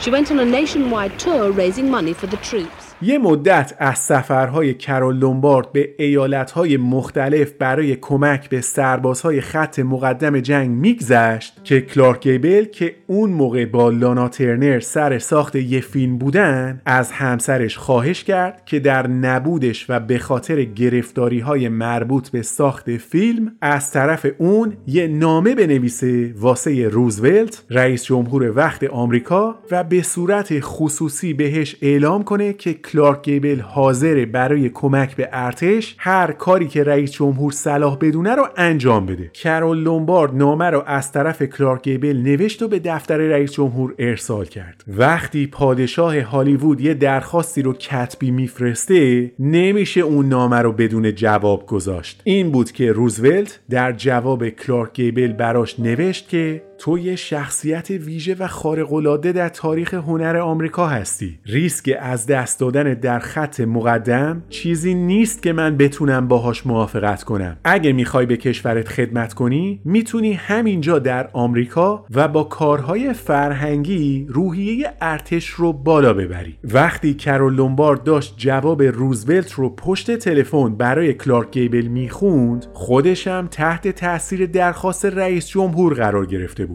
اگه تا قبل از این یه سفر در ماه می‌رفت تا به ارتش کمک کنه حالا عزمش رو جزم کرده بود تا تمام فعالیت های هنریش رو متوقف کنه و تمام وقت در خدمت کشورش باشه. کرول لومبارد مثل یه وطن پرست واقعی در حالی که شوهرش در سینما مشغول به کار بود تصمیم گرفت تمام ایالت های آمریکا رو یکی بعد از دیگری سفر کنه و هر کاری که از دستش برمیاد برای بالا بردن روحیه سربازها و فراهم کردن تسهیلات بیشتر برای نیروهای ارتش انجام بده. زن و شوهر هر کدوم به نوعی مشغول کار کردن برای کشورشون بودن. اما خدمتی که کرول لومبارد برای ارتش انجام می‌داد باعث غرور و افتخار کلارک گیبل هم بود. در اواخر سال 1941 و بعد از یک سال سفرهای بیوقفه اما موفقیت آمیز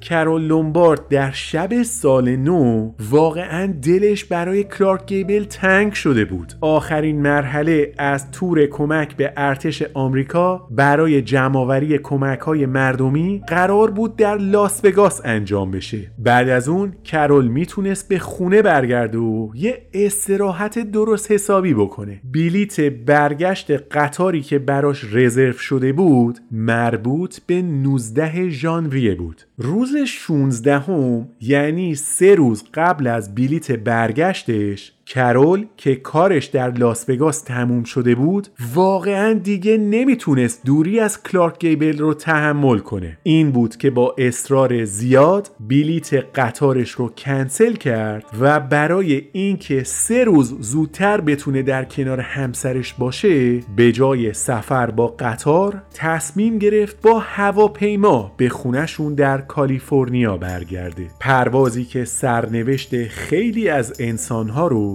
برای همیشه تغییر داد This is the end, beautiful friend.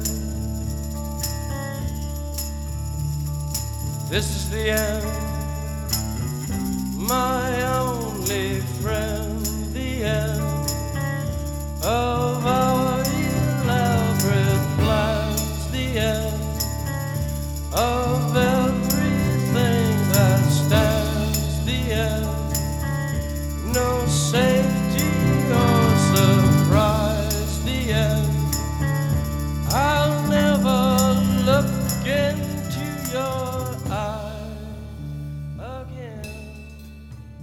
فقط دوازده دقیقه بعد از تیکاف از فرودگاه لاس وگاس هواپیمای کرول لومبارد و پنجاه نفر از مسافرهای دیگه بعد از برخورد با کوه منفجر شد و همه مسافرها و خدمه در جا جون خودشون رو از دست دادن. بزرگترین تراژدی که می‌تونست شخص کلارک گیبل رو از پا در بیاره حالا براش اتفاق افتاده بود. پیدا کردن باقی مونده هواپیما کار راحتی نبود و مدتها طول کشید. توی این فاصله کلارک که تماما از درون فرو ریخته بود خودش رو به محل سقوط هواپیما رسوند و سعی کرد شخصا از کوه بره بالا و کرول لومبارد رو پیدا کنه. یکی از دوستاش که در اون لحظات سخت همراه کلارک گیبل بوده تعریف می‌کنه که اون بعد از شنیدن خبر سقوط هواپیما به معنای واقعی کلمه داغون شد. به سرعت خودش رو به محل حادثه رسوند و تمام مسیر تا پای هواپیما رو خودش از کوه بالا رفت. دوچاره یه جور احساس انکار شده بود. فکر می‌کرد اگه خودش از کوه بالا بره و به محل سقوط برسه کرول حتما بیهوش یه گوشه افتاده اما قطعا نمرده واقعا لحظات سخت و دردناکی براش بود و به نظر می اومد که عقلش رو از دست داده باشه Gable was utterly distraught. and he, when he heard the news, he rushed to the scene and, in fact, had to be restrained from climbing up the mountain himself to see. He just wouldn't believe she was dead. He, he, he had this feeling that if he climbed the mountain himself, he would find her lying there unconscious, but otherwise, you know, un- unharmed. Um, I mean, he, he, he really was quite mad with grief.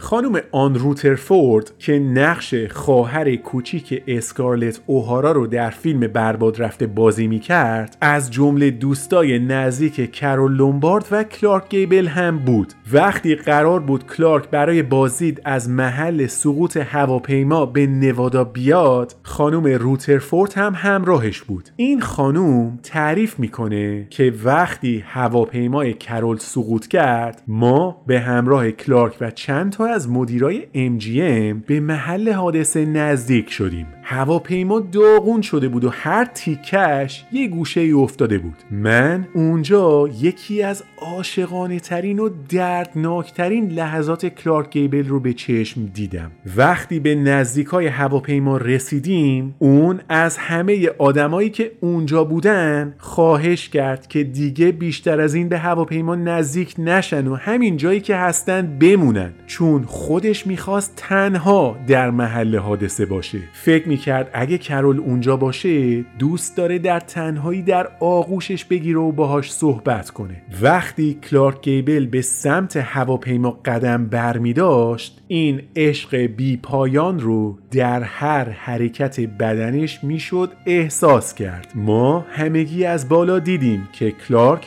به سمت هواپیما رفت. مدتی رو اونجا تنها بود و بعد از اینکه برگشت دیگه اون کلارک گیبل سابق نبود You see, after Carol went, Gable was never the same.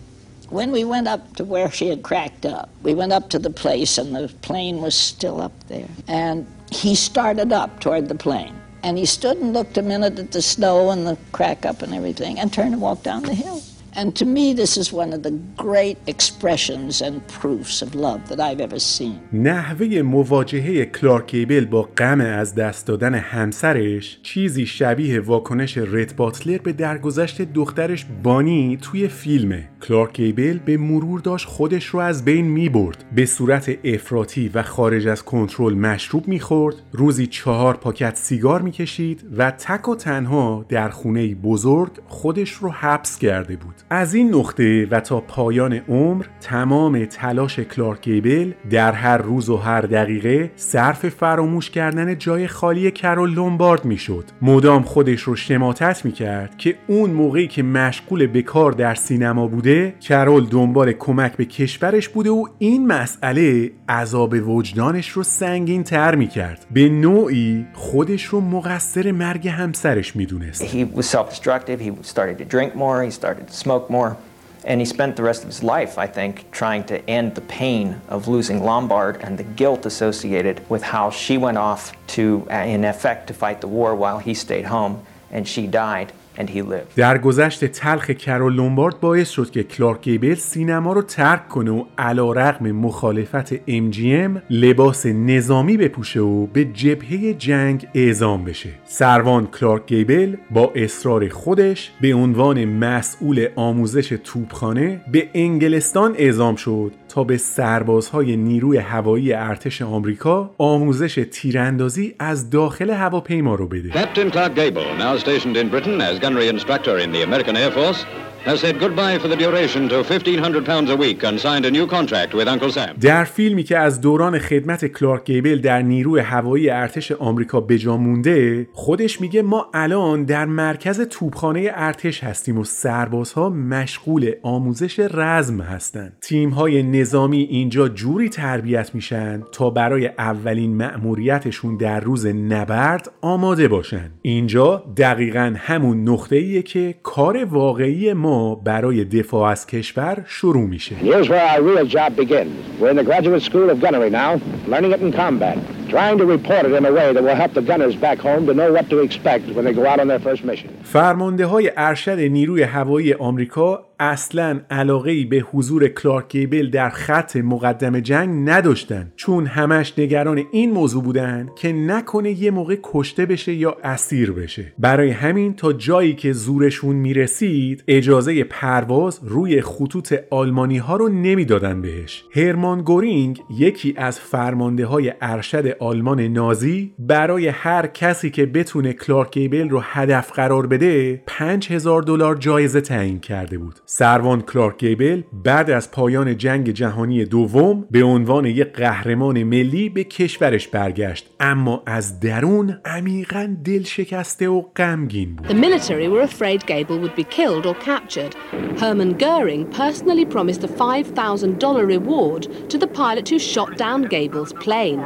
Captain Clark Gable returned to America a war hero, but inside, his heart was still broken. بعد از پایان جنگ فرصتی پیش اومد تا کلارک گیبل مجددا به سینما برگرده. پیشنهادهای مختلفی به دستش می‌رسید و حالا دیگه وقتش بود بعد از یه دوره سخت و غمناک بازیگری رو ادامه بده و دوباره روبروی هنرپیشه های جذاب اون دوران قرار بگیره و به چرخه زندگی عادی برگرده. He went back to MGM and straight away was put into the movies, once again starring opposite beautiful young actresses. در اوایل دهه پنجاه میلادی جان فورد از کلارک گیبل دعوت کرد تا در کنار دو تا از زیباترین ستاره های تاریخ سینما یعنی آوا گاردنر و گریس کلی در فیلمی بازی کنه به اسم موگامبو Mogambo, unforgettable adventure in untamed Africa.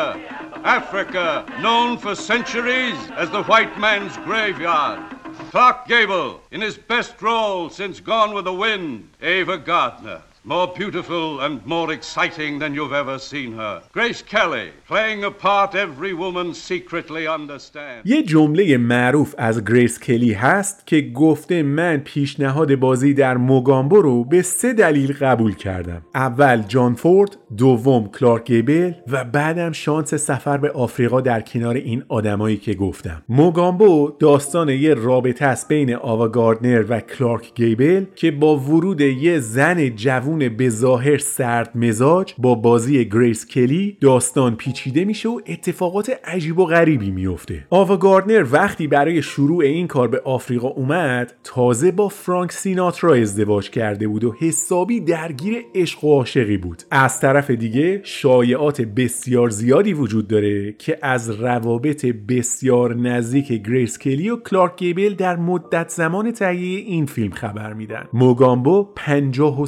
سومین فیلم آقای کلارک گیبل در سینماست Ava Gardner had just married Frank Sinatra. That left Grace Kelly. It was Gable's 53rd film for MGM. By 1954, the great days of the studio system were over. فروش فیلم موگامبو در سراسر دنیا یه موفقیت تمام عیار بود استقبال مردم از فیلم های کلارک گیبل این امید رو زنده کرده بود که اون می‌تونه دوباره به روزهای اوجش در قبل از جنگ برگرده با وجود این که ستاره های جوونتر و زیباتر وارد چرخه سینما شده بودن اما کماکان کلارک گیبل مهمترین سوپر استار کمپانی MGM بود. در اوایل دهه 50 فیلمی ساخته شد که به خودی خود آنچنان شناخته شده نیست. اما به خاطر حضور یه بازیگر زن مجددا پنجره رو باز می‌کنه به قسمتی مهم از زندگی شخصی آقای کلارک گیبل. اسم این فیلم هست کلید شهر و هنرپیشه روبروی آقای گیبل هم کسی نیست جز خانم لورتا یانگ. از آخرین باری که این دو نفر همدیگر رو می‌دیدن سالها میگذشت و الان دخترشون جودی 15 سالش شده بود اما هنوز نمی‌دونست که پدر واقعیش کیه And then in 1950,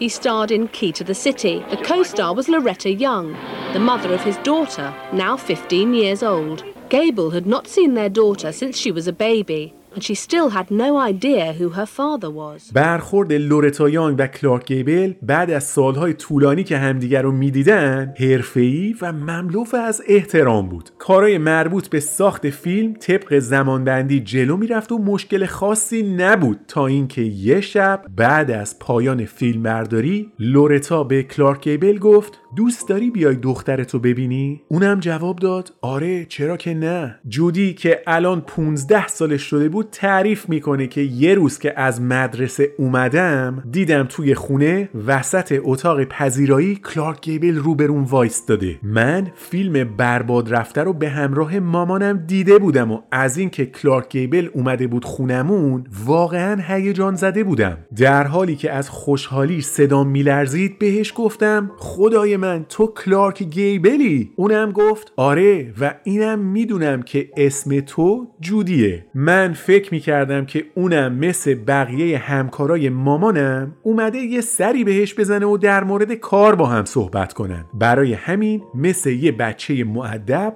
از اینکه دیدمش اظهار خوشحالی کردم و بعدم بلند شدم که از اتاق برم بیرون. اما مامانم اصرار کرد که نه نمی‌خواد بری. بمون چون آقای کلارک گیبل می‌خواد باهات صحبت کنه. I came home from school one day and in my blue and white uniform, and I walk into the living room, and Clark Gable was standing in my living room. And I had just seen Gone with the Wind. So I was, you know, I was really taken aback. I said, Oh, you're, you're Mr. Gable, you know. And he said, Yes, and you're Judy. And then by that time, my mother came around the corner and she said, Oh, I see the two of you have met. So I thought he was there to visit mom, you know. So I started to excuse myself, and she stopped me and she said, Judy, why don't you uh? جودی از اینکه پیش کلارک گیبل بود احساس خوبی داشت. اما یه دختر 15 ساله جلوی یکی مثل کلارک گیبل با اون همه ابهت و کاریزما چه حرفی می‌تونه داشته باشه؟ برای همین ساکت روی مبل نشسته بود و هیچی نمی‌گفت. لورتا یانگ هم مخصوصا اونا رو تنها گذاشته بود تا راحت با هم صحبت کنن. کلارک گیبل از جودی پرسید وضعیت زندگی چطوره؟ همه چی رو به راهه. جودی میگه که من از درس و مدرسه و تفریحات مورد علاقم براش گفتم. اصلا نفهمیدم که چجوری یه ساعت گذشت و ما مشغول حرف زدن بودیم. چه انسان دوست داشتنی و خونگرمی بود. بعدم گفت که باید بره و منم تا دم در همراهیش کردم. موقع خداحافظی کلارک گیبل روی زانوهاش خم شد و پیشونیم رو بوسید. این آخرین باری بود که من پدرم رو از نزدیک میدیدم And at 15, I thought to myself, I was terrified. I thought, I can't talk to Mr. Gable. I don't have anything to say to Mr. Gable, you know. It was all I could do to look at him. But I stayed, and uh,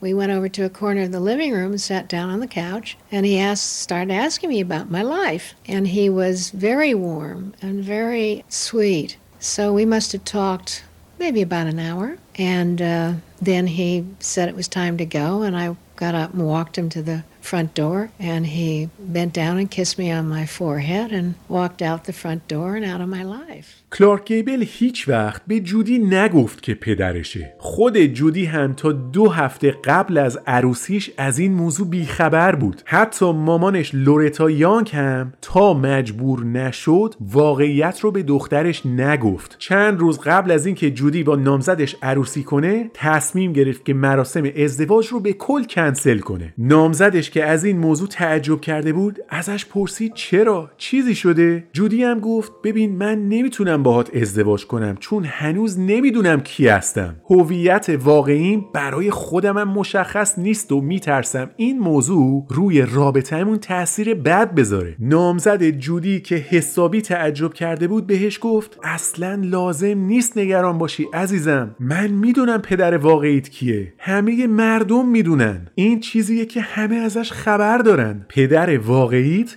کلارک گیبله این اولین باری بود که جودی مسئله به این مهمی رو از زبون یه نفر میشنید ظاهرا همه مردم حتی اونایی که صد پشت غریبه بودن داستان زندگیش رو می‌دونستن بجز خودش Two weeks before I was to be married, and I said to my fiance, I said, I, I can't marry you. I don't know who I am. And he was very sweet, and he said, Oh, he said, don't worry about that. He said, I know everything there is to know about you. It's common knowledge. Clark Gable is your father. And that's the first time I'd heard that story. Total strangers knew the story. I was the only one who didn't. سال 1954 کلارک گیبل با خانومی آشنا شد به اسم کی اسپرکلز که قبلا یه بار ازدواج کرده بود و از رابطه قبلیش دو تا بچه هم داشت. این خانوم یه آرامشی رو به زندگی کلارک گیبل آورد که اون واقعا بهش نیاز داشت. دو تا بچه هم داشت و همین باعث می شد که کلارک احساس کنه بجز رابطه احساسی تجربه نزدیک به پدر شدن رو هم می‌تونه از نزدیک لمس کنه. کلارک گیبل بعد از ازدواج با کی زندگی آروم و بیهاشیه‌ای رو تجربه کرد. In 1954, he married Kay Spreckles, a wealthy divorcee from Californian high society. She already had a son and a daughter, and Gable settled down to a happy family life with his two stepchildren. خانم جودی یانگ تنها دختری نبود که آرزو می‌کرد کلارک گیبل پدرش باشه و همیشه هم در کنارش بمونه بجز جودی یه سوپر استار دیگه هم وجود داشت که از بچگی در تخیلات کودکانش پدرش رو یکی مثل کلارک گیبل می‌دونست این دختر که بعدها به یکی از بزرگترین ستاره های تاریخ سینما تبدیل شد کسی نیست جز خانم مرلین مونرو. شخصیتی جذاب که از نمادهای مهم قرن بیستم محسوب میشه و داستان زندگی پرتلاتمش رو در اپیزود دوازدهم آرتیست با هم شنیدیم. عشق و عاطفه پدر دختری از طرف مونرو به کلارک گیبل در حدی بود که همیشه عکسش رو توی کیفش نگه می داشت مرلین مونرو یه جور وابستگی عاطفی به کلارک گیبل داشت که البته ریشه این موضوع به دوران سخت کودکی و زندگی غمناکش در نوجوانی برمیگرده. Clark Gable, I'm sure he won't mind if I say it, I used to always think of him as my father. I pretended, but I always pretended he was my father. I was just seven years old and he was a very young man and سال 1960 همسر معروف مرلین مونرو یعنی آقای آرتور میلر فیلمنامه ای نوشته بود که قرار بود کادوی ولنتاینش به مرلین مونرو باشه. داستانی به اسم ناجورها که شخصیت اصلیش خیلی شبیه خود واقعی مرلین مونرو در زندگی واقعی بود. وقتی قرار شد جان هیوستن این فیلم رو کارگردانی کنه کلارک گیبل و مونتگامری کلیف هم برای بازی در این کار انتخاب شدن. یکی از آرزوهای مرلین مونرو دیدن کلارک گیبل از نزدیک بود چرا که همیشه دوست داشت فرصتی پیدا کنه و بهش بگه که از بچگی فکر می‌کرده پدرش هر کی باشه قطعا یکی شبیه کلارک گیبله. فیلم ناجورها با فیلمنامه ای عالی کارگردانی شناخته شده و بازیگرهایی سرشناس آماده تولید بود و این می‌تونست یه برگشت بزرگ هم برای مونرو و هم برای گیبل به اوج دوران کارنامه هنریشون باشه This man is Arthur Miller, one of the great playwrights of our time. This man is John Huston, two-time Academy Award winner. These giants of the entertainment world have combined their talents to create an outstanding motion picture, starring Clark Gable in his greatest role. And the result is The Misfits. Misfits یا ناجورها داستان دو تا کابوی پا به سن گذاشته و یه خلبان جوونه که همزمان عاشق دختری میشن که نقشش رو مرلین مونرو بازی می‌کنه. فیلم ناجورها در زمان اکران آنچنان مورد توجه قرار نگرفت اما الان جزو آثار مهم تاریخ سینما محسوب میشه. هنرنمایی کلارک گیبل در این فیلم به قطع و یقین از بهترین بازیهاش در تمام عمر فعالیت I just met me a girl sweet enough to eat. Fine looking woman. How'd he do? I have an empty house out in the country just beyond Hawleyville. It's all yours if you want some peace and quiet before you go back. Gee, goes on forever. There's no better place to be. You couldn't find better company either. You're a real beautiful woman. Horses? We'd have to pick up another man. Well, better than wages, ain't it? Well, anything's better than wages. روز اول فیلمبرداری وقتی کلارک گیبل کارش رو شروع کرد به کارگردان و بقیه دوستاش اعلام کرد که امروز یکی از بهترین و خاطر انگیزترین لحظات عمرشه. دلیلش هم این بود که همسرش کی حامله بود و کلارک گیبل قرار بود برای اولین بار به صورت رسمی پدر بشه. هر چقدر شروع این کار برای کلارک گیبل خوشایند و دلپذیر بود برعکس مرلین مونرو روزهای سیاهی رو در زندگیش تجربه می کرد رابطش با آرتور میلر در بدترین حالت خودش بود و شایعاتی شنیده می‌شد که این دو نفر قبل از شروع فیلمبرداری رسما از هم طلاق گرفتن. روزی نبود که میلر و مونرو با هم دعوا نکنن از طرف دیگه مرلین مونرو معروف بود به آدمی بی نظم که همیشه دیر می اومد و بعضی روزا هم که حوصله نداشت اصلا نمی اومد سر کار خلاصه تولید فیلم ناجورها به پروژه نفسگیر و طاقت فرسا تبدیل شد مخصوصا برای کلارک گیبل که اکثر time بازیش روبروی مونرو بود.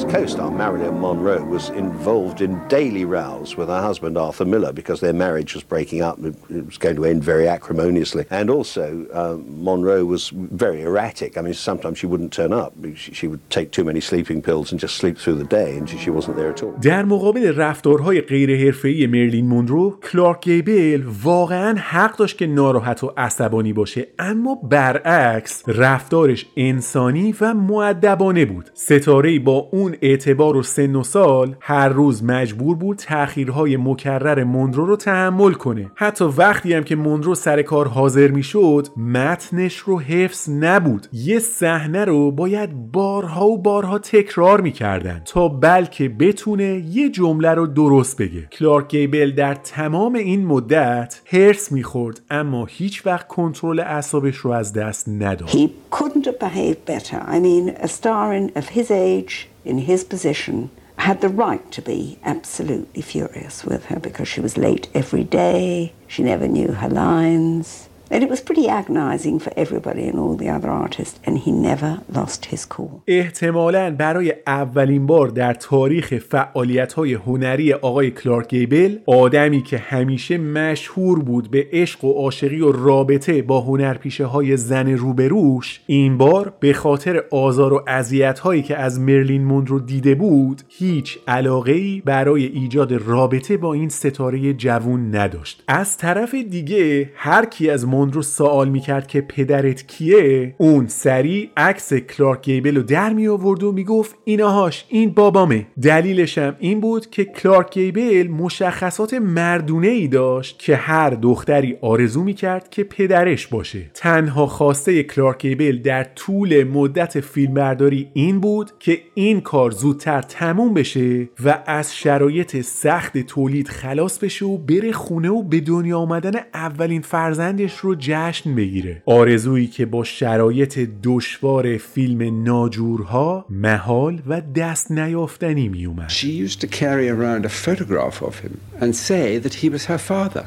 And she'd done that all her life. So when people said, Who was your father? He, she'd bring out a, a picture of him and say, That's my father. Because that was the sort of man she wanted as a father. فقط چند روز تا پایان فیلمبرداری باقی مونده بود اما شرایط تولید روز به روز غیر قابل تحمل تر می شد قسمت هایی از فیلم ناجورها احتیاج به فعالیت بدنی شدید داشت که این کار برای کلارک گیبل 59 ساله سخت و طاقت فرسا بود دوران جوونی گذشته بود و مصرف روزی چهار پاکت سیگار به همراه نوشیدن الکل زیاد اجازه فعالیت های سنگین بدنی رو از آقای گیبل گرفته بود. علا رقم توصیه کارگردان کلارک گیبل مصمم بود که اکثر سکانس های سخت فیلم رو خودش بازی کنه. شبها موقع استراحت وقتی توی اتاقش دراز می‌کشید دردی رو در قفسه سینش احساس می‌کرد که البته اونو مرتبط با روند سخت تولید فیلم می‌دونست و برای اینکه آرامش پیدا کنه به لحظه ای فکر می‌کرد که فرزندش به دنیا اومده و اونو برای اولین بار در آغوش گرفته. رویایی مسهور کننده که هیچ وقت به واقعیت تبدیل نشد. فشارهای فیزیکی از یه طرف آزارهای روحی که مرلین مونرو به کل گروه وارد می کرد از طرف دیگه همه اینا باعث شد که دقیقا با پایان فیلم برداری آقای کلارک گیبل دچار سکته قلبی بشه و در محل لوکیشن فیلم به زمین بخوره و بیهوش بشه.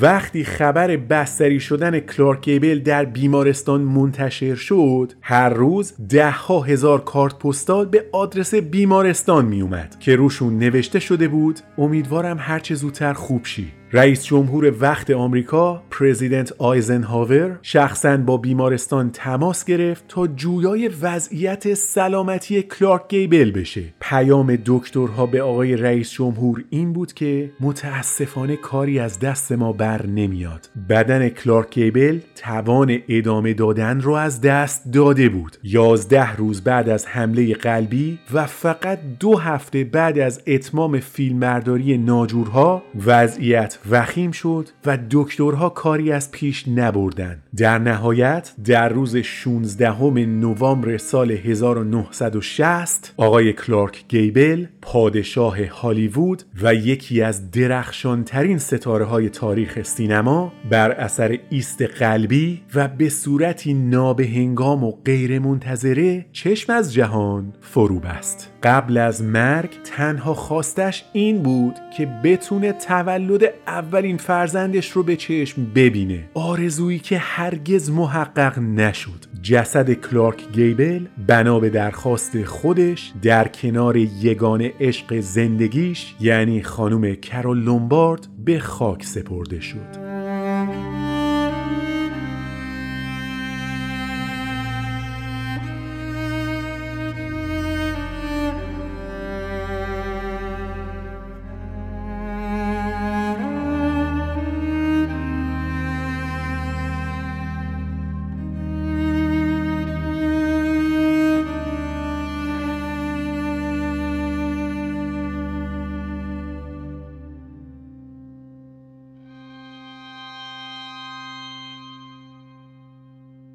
درگذشت کلارک گیبل با واکنش گسترده مطبوعات و شبکه های تلویزیونی همراه بود. هزاران نفر از جمله معروفترین بازیگرهای سینما در مراسم یادبود شرکت کردن و یادش رو گرامی نگه داشتن. میراث کلارک گیبل بعد از سه دهه کار در سینما 67 فیلم سینمایی بود که تعدادی از اونها از بهترین آثار سینمای کلاسیک محسوب میشن. کلارک گیبل دو تا بچه داشت که هیچ وقت فرصتی برای آشنایی باهاشون پیدا نکرد پسرش رو که هرگز ندید و دخترش جودی رو هم هرگز نشناخت The King's legacy was 67 films made over three decades. He also left two children, but never knew either of them.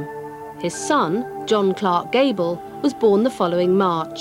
His daughter, was a stranger to him. خانم لورتا یانگ شش سال بعد از مرگ کلارک گیبل در شبی طولانی تمام جزئیات و حقایق مربوط به خودش و کلارک گیبل رو برای جودی تعریف کرد. دختری که هیچ وقت نتونسته بود پدرش رو بشناسه حالا در موقعیتی قرار داشت تا تمام ماجرا رو از زبون مادرش بشنوه. این دو نفر تمام شب رو با هم صحبت کردن و تا صبح هم نخوابیدن. اصل مطلب برای جودی این بود که توی این قضیه همه بازنده شدن هیچ کس برنده نبود همه باختن We talked all night long. Neither of us slept. So I, I got the whole story out of her what it was like for her and what she had to do, and everybody lost. Nobody won. یکی از دوستای کلارک گیبل تعریف می‌کنه که یه بار ازش پرسیدم اگه یه موقع از دنیا رفتی دوست داری روی سنگ قبرت چی بنویسن؟ اونم یکم فکر کرد و گفت دوست دارم این باشه کلارک گیبل انسانی خوش اقبال که خودش هم از این موضوع مطلع بود. واقعیت اینه که کلارک گیبل همیشه یادش بود که از کجا اومده و چه مسیری رو طی کرده تا به جایگاه فعلیش برسه. اگه خوششانس نبود زندگیش می‌تونست کاملا یه شکل دیگه داشته باشه. به صورت کلی آدم فروتن و مردم داری بود و برای همینم هست که همه دوستش دارن? And he thought about it for a little while.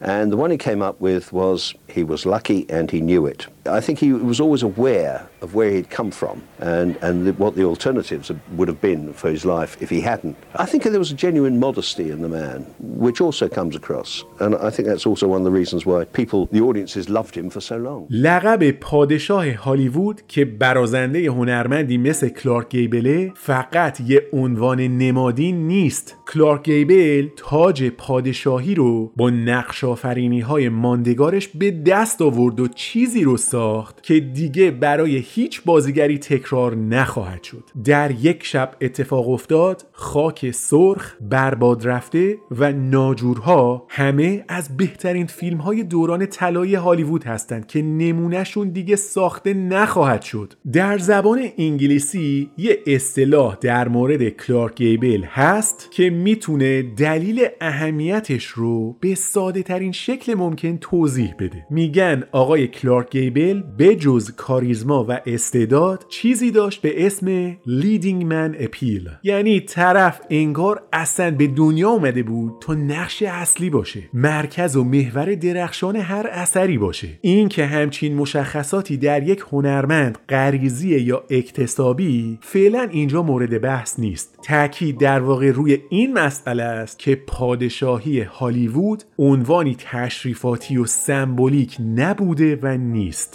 یکی از طرفدارای سینه چاک آقای کلارک گیبل بازیگر معروف و برنده جایزه اسکار خانم جودی گارلنده که یه ترانه خونده براش به اسم آقای کلارک گیبل عزیز خودت باعث شدی که عاشقت بشم Dear Mr. Gable, I am writing this to you, and I hope that you will read it so you'll know. My heart beats like a hammer, and I stutter and I stammer every time I see you at the picture show. I guess I'm just another fan of yours, and I thought I'd write and tell you so. You made me love you. I didn't want to do it. I didn't want to do it. You made me love you. یکی از جذابترین ستاره های سینما خانم سوفیا لورن که تجربه همکاری با کلارک گیبل رو داره میگه اون مردی بود جدی و آروم. بازیگر بسیار خوبی بود. همیشه یه ساعت دستش بود که رأس پنج عصر زنگ می‌زد و هر کجای سکانس که بود کارو تعطیل می‌کرد و می‌رفت خونش تا استراحت کنه. به هیچ عنوان بعد از ساعت پنج کار نمی‌کرد. Clark Gable serious man, very silent, very silent, and of course a beautiful actor. He was wearing only always a watch, and at five o'clock the watch would ring, and he would go away. That was he it? would not work after five o'clock. In the middle of a scene, bye bye. آقای آرتور میلر نویسنده نمایشنامه مرگ فروشنده و همینطور نویسنده فیلم ناجورها میگه آخرین سکانسی رو که در ناجورها فیلم برداری کردیم کلارک گیبل به من گفت این بهترین فیلمیه که تو عمرم بازی کردم قسمت ناراحت کننده ماجرا اینجاست که فقط دو هفته بعد از این گفتگو کلارک گیبل بر اثر حمله قلبی فوت کرد فکر می‌کنم بازیگر بی همتایی بود و فیلم ناجورها موقعیتی رو براش ایجاد کرد که در نقشی قرار بگیره که همیشه دوست داشت بازی کنه I thought he was wonderful. He uh, finally got a chance to be uh, the actor he wanted to be. The last shot we did was uh, in a studio here, and uh, he had seen uh, the rest of the film, and he told me that was the best picture he'd ever made. Got into his station wagon, went off, and was dead about two days later. آقای مروین لروی کارگردان و یکی از دوستای نزدیک کلارک گیبل میگه درسته که اون رأس ساعت پنج محل فیلم برداری رو ترک می‌کرد اما هیچ برنامه‌ای برای بازنشستگی نداشت. همیشه می‌گفت تا زمانی که حوصله مردم از کاراش سر نره بازیگری رو ادامه میده. آرزویی که البته محقق نشد. با توجه به میراثی که ازش بجا مونده به جرأت میشه گفت که حکمرانی پادشاه تا امروز هنوز هم ادامه داره. Even though Gable was famous for quitting work every day at 5 and going home to his ranch, he never planned to retire. He said he wanted to keep working until he died, but he also hoped he wouldn't be around long enough to bore people. But thanks to his legacy of film, Gable the King continues to reign. رئیس جمهور سابق آمریکا آقای دونالد ترامپ از طرفدارای پروپا قرص فیلم برباد رفته است. اگه یادتون بیاد چند سال پیش یه فیلم از کره جنوبی به اسم انگل برنده اسکار بهترین فیلم اون سال شد. چند روز بعد از برگزاری مراسم آقای ترامپ توی سخنرانی در جمع هواداراش با اشاره به این جایزه گفت باورتون میشه که کره جنوبی برنده اسکار بهترین فیلم آمریکا شده؟ اونا نه تنها در تجارت ما رو شکست دادن بلکه این فیلم مزخرفشون هم اینجا اسکار گرفته. واقعا چی به سر این کشور اومده؟ اون دورانی که تو این مملکت برباد رفته ساخته می‌شد کجا رفت؟ اون فیلم زیبا و بینظیر با بازی ویوین لی و کلارک گیبل. برباد رفته رو برگردونین. دست از این جلوه های ویژه و فیلم های کامپیوتری مزخرف بردارین. سینمای آمریکا باید به دوران اوجش برگرده. به دوران برباد رفته. South Korean movie award. You know, they said, ladies and gentlemen, the winner of the Academy Award is, and it's a, a movie made in South Korea. They're killing us on trade. You know, they beat us on trade, and then they win the Academy Award for a freaking movie. I said, whatever happened to Gone with the Wind? That beautiful movie, Vivian Lee, Clark Gable, right? Whatever happened? Bring back Gone with the Wind. And some of them wrote, Bring back Gone with the Wind. That's an old movie, yeah. It's an old classic. What I say is make great movies, you know, not this computerized crap, computerized garbage.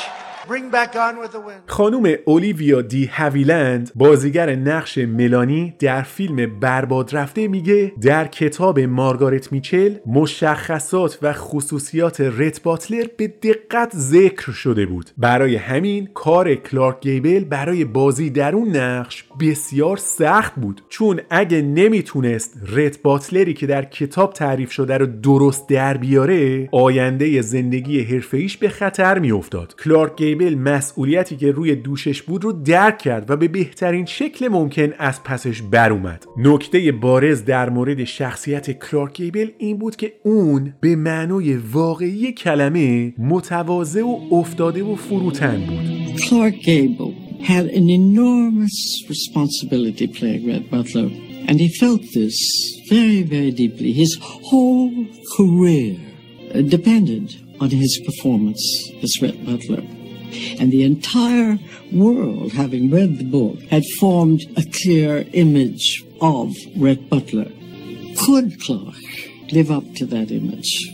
If he didn't, his career would have been finished. He felt this, as I say, terribly, terribly keenly. And uh, this humility in him was an immensely appealing thing. یکی از بزرگترین کارگردانهای تاریخ سینما بدون تردید آقای فرانک کاپراست. کارگردان فیلم در یک شب اتفاق افتاد که کلارک گیبل تنها اسکارش رو برای بازی در اون کار برنده شد. آقای فرانک کاپرا میگه فکر می‌کنم محبوبیت کلارک گیبل به این دلیله که وقتی چیزی می‌گفت مردم باورش می‌کردن. من سر فیلم در یک شب اتفاق افتاد متوجه استعدادش در بازیگری شدم و به نظرم بهترین کارش همون فیلمه. دلیلش هم اینه که اونجا خود واقعیش رو می‌بینیم. به اعتقاد من یه جور کمال و بینقصی در صورت و رفتار کلارک گیبل وجود داشت که اونو از سایر بازیگرهای مرد متمایز می‌کرد. باورپذیر بود و به همین خاطر محبوب ترین بازیگر در سراسر دنیاست. I think that his, popularity throughout the world is because they believe him and they believe what he is, and when he says something, they believe him. He has integrity in his face. He has integrity in his in his whole attitude. He is probably one of the most popular actors in the world, uh, just because he is. اگه فیلم برباد رفته رو یادتون باشه اونجا اسم دختر رد باتلر و اسکارلت اوهارا بانیه. هنرپیشه که نقش بانی رو بازی می‌کرد میگه من اون موقع فقط پنج سالم بود و چه موهبتی از این بزرگتر که در اون سن کلارک گیبل هر شب پیشونیتون رو ببوسه بغلتون کنه و ببرتتون تو تخت تا بخوابی. این بدون شک یکی از زیباترین اتفاقهای زندگی منه. کلارک گیبل واقعا مثل پدرم بود حتی مامان واقعی خودم که هر روز میومد سر صحنه تا مراقبم باشه برام تعریف می‌کنه که رفتار کلارک گیبل از هر نظر پدرانه بود To been held and kissed and put to bed by Clark Gable at the age of five is one of life's cruel tricks. Having him hold me on his lap, I can remember a happy feeling like being with a daddy. My mother said that indeed he did act very much like a daddy. عشق و علاقه ای که رت باتلر به دخترش بانی توی فیلم نشون می‌داد برای همه جذاب بود به جز دختر خودش جودی از سختترین لحظات زندگی خانم جودی یانگ دیدن لحظات پدر دختری بین بانی و رت باتلر در برباد رفته است خودش میگه مدام پیش خودم می‌گفتم که اگه کلارک گیبل اینجا میموند منم می‌تونستم مثل بانی توی بغلش باشم. این واقعا حس بدیه که رفتارهای رت باتلر و بانی رو ببینی و ازش محروم باشی. من برای مدتها رویا پردازی می‌کردم و دوست داشتم که بانی باشم. And it's very sad because, you know, I missed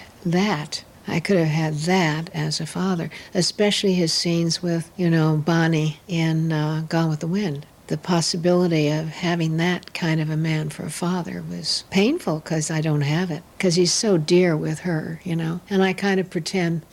خانم لورتا یانگ که خودش یکی از شخصیت های محوری این اپیزود به حساب میاد میگه کار کردن با کلارک گیبل جذاب و دلپذیر بود چون دقیقا همون شخصیتی رو داشت که روی پرده ازش می‌دیدین. انسانی بینظیر که در نقش اول مرد همیشه میدرخشید. بسیار آدم شوخ طبعی بود و هرگز نشنیدم که قور بزنه یا از چیزی گله کنه من دو تا فیلم باهاش کار کردم و به جرأت میگم که انسان دوست داشتنی بود Clark Gable was marvelous to work with because he, he was exactly what you saw on the screen. A, a wonderful he-man who was charming with women, wonderful with men, had a lovely sense of humor. I've, I've never heard him complain about anything. I did two pictures with him, and uh, he was a joy. 26 سال بعد از درگذشت کلارک گیبل یه خبرنگاری از خانم لورتا یانگ پرسید که بتی دیویس و جوان کرافورد فرزند دختر دارن بچه هاشون از تجربه دوران کودکی و نحوه بزرگ شدنشون کتاب نوشتن و توی مطالبی که اونجا اومده با لحنی بسیار گزنده و تند از مادرهاشون انتقاد فوت کردن. تو نگران نیستی که یه روزی دختر جودی دست به قلم ببره و در موردت حرفای انتقادآمیز بزنه؟ لورتا یانگ جواب داد ممکنه هر اتفاقی در مورد هر آدمی بیفته. دختر من انسانی جذاب و زیبا که اگه به هر دلیلی تصمیم بگیره کتابی بنویسه اون چیزی که می‌خواد بگه کاملا به خودش مربوطه. من و دخترم دوستای نزدیکی هستیم و اگه تصمیم به نوشتن بگیره مطمئنم کتاب خوبی از کار در میاد Betty Davis and Joan Crawford both had daughters who wrote nasty books about them. Could you fathom that happening to you? Um, anything can happen to anybody. Uh, my daughter is a beautiful, lovely, loving girl. Uh, if for any reason she should decide to write a book, then that's her business. If she did, it would be a nice book, I think. Uh. توی مصاحبه ای از خانم جوان کرافورد سوال شد که شما در طول سالها فعالیت هنری با بهترین بازیگرهای مرد تاریخ سینما همکاری داشتین می‌تونی بگی کدوم بازیگر بود که همکاری باهاش برات لذت بخش بود اون هنرمندی که بازی در کنارش رو از نقاط اوج پرونده هنریت می‌دونی کیه جوان کرافورد بدون مکس جواب داد که پادشاه کلارک گیبل من نه تا فیلم با کلارک گیبل بازی کردم و این از بهترین خاطرات تمام زندگیمه You worked some with some great, great people through the years, Miss Crawford. Is there? Um, let's start with actors. Is there one actor that you had the pleasure to know and to work with that you consider the high point in your career? I would think the king. Clark Gable, you're talking about? Yes, ma'am. وقتی کلارک گیبل کارش رو در سینما شروع کرد دوران اوج سینمای کلاسیک هم باهاش آغاز شد. اگه چیزی به اسم رویای آمریکایی وجود داشته باشه کلارک گیبل مهمترین نقش رو در به تصویر کشیدن اون بر عهده داشت. فقط برای چند لحظه تصور کنین که یکی از بازیگرهای معروف حال حاضر سینما قرار باشه نقش رت باتلر رو بازی کنه. تصویرسازی ذهنی این مسئله هم انگار نشدنیه. برای همینه که نقش آقای کلارک گیبل در تاریخ سینما جاودان و ابدیه. این قسمت رو با حرفهای آقای بن هک فیلم نام نویس معروف در مورد دوست نزدیکش کلارک گیبل به پایان می‌برم. میگه در بهشت خداوند از کلارک گیبل سوال می‌کنه که مهمترین کاری که در زندگیت انجام دادی چی بوده و اونم در حالی که خنده همیشگیش رو روی لب داره با اطمینان میگه برباد رفته. شکی وجود نداره که اون فیلم مهمترین کاریه که در سر تا سر کارنامه هنریش انجام داده. برباد رفته بود که کلارک گیبل رو به ستاره جاودان و فنا ناپذیر تبدیل کرد. تا قبل از برباد رفته کلارک گیبل پادشاه هالیوود بود اما بعد از بازی در اون فیلم به پادشاه جهان تبدیل شد. If he went up to heaven and God asked him what he'd like to be remembered for, he'd have to say Gone with the Wind because it was his best part. It did make him into the major star of the film world, no doubt about that. He was the king of Hollywood before, but he was more or less the king of the world after that.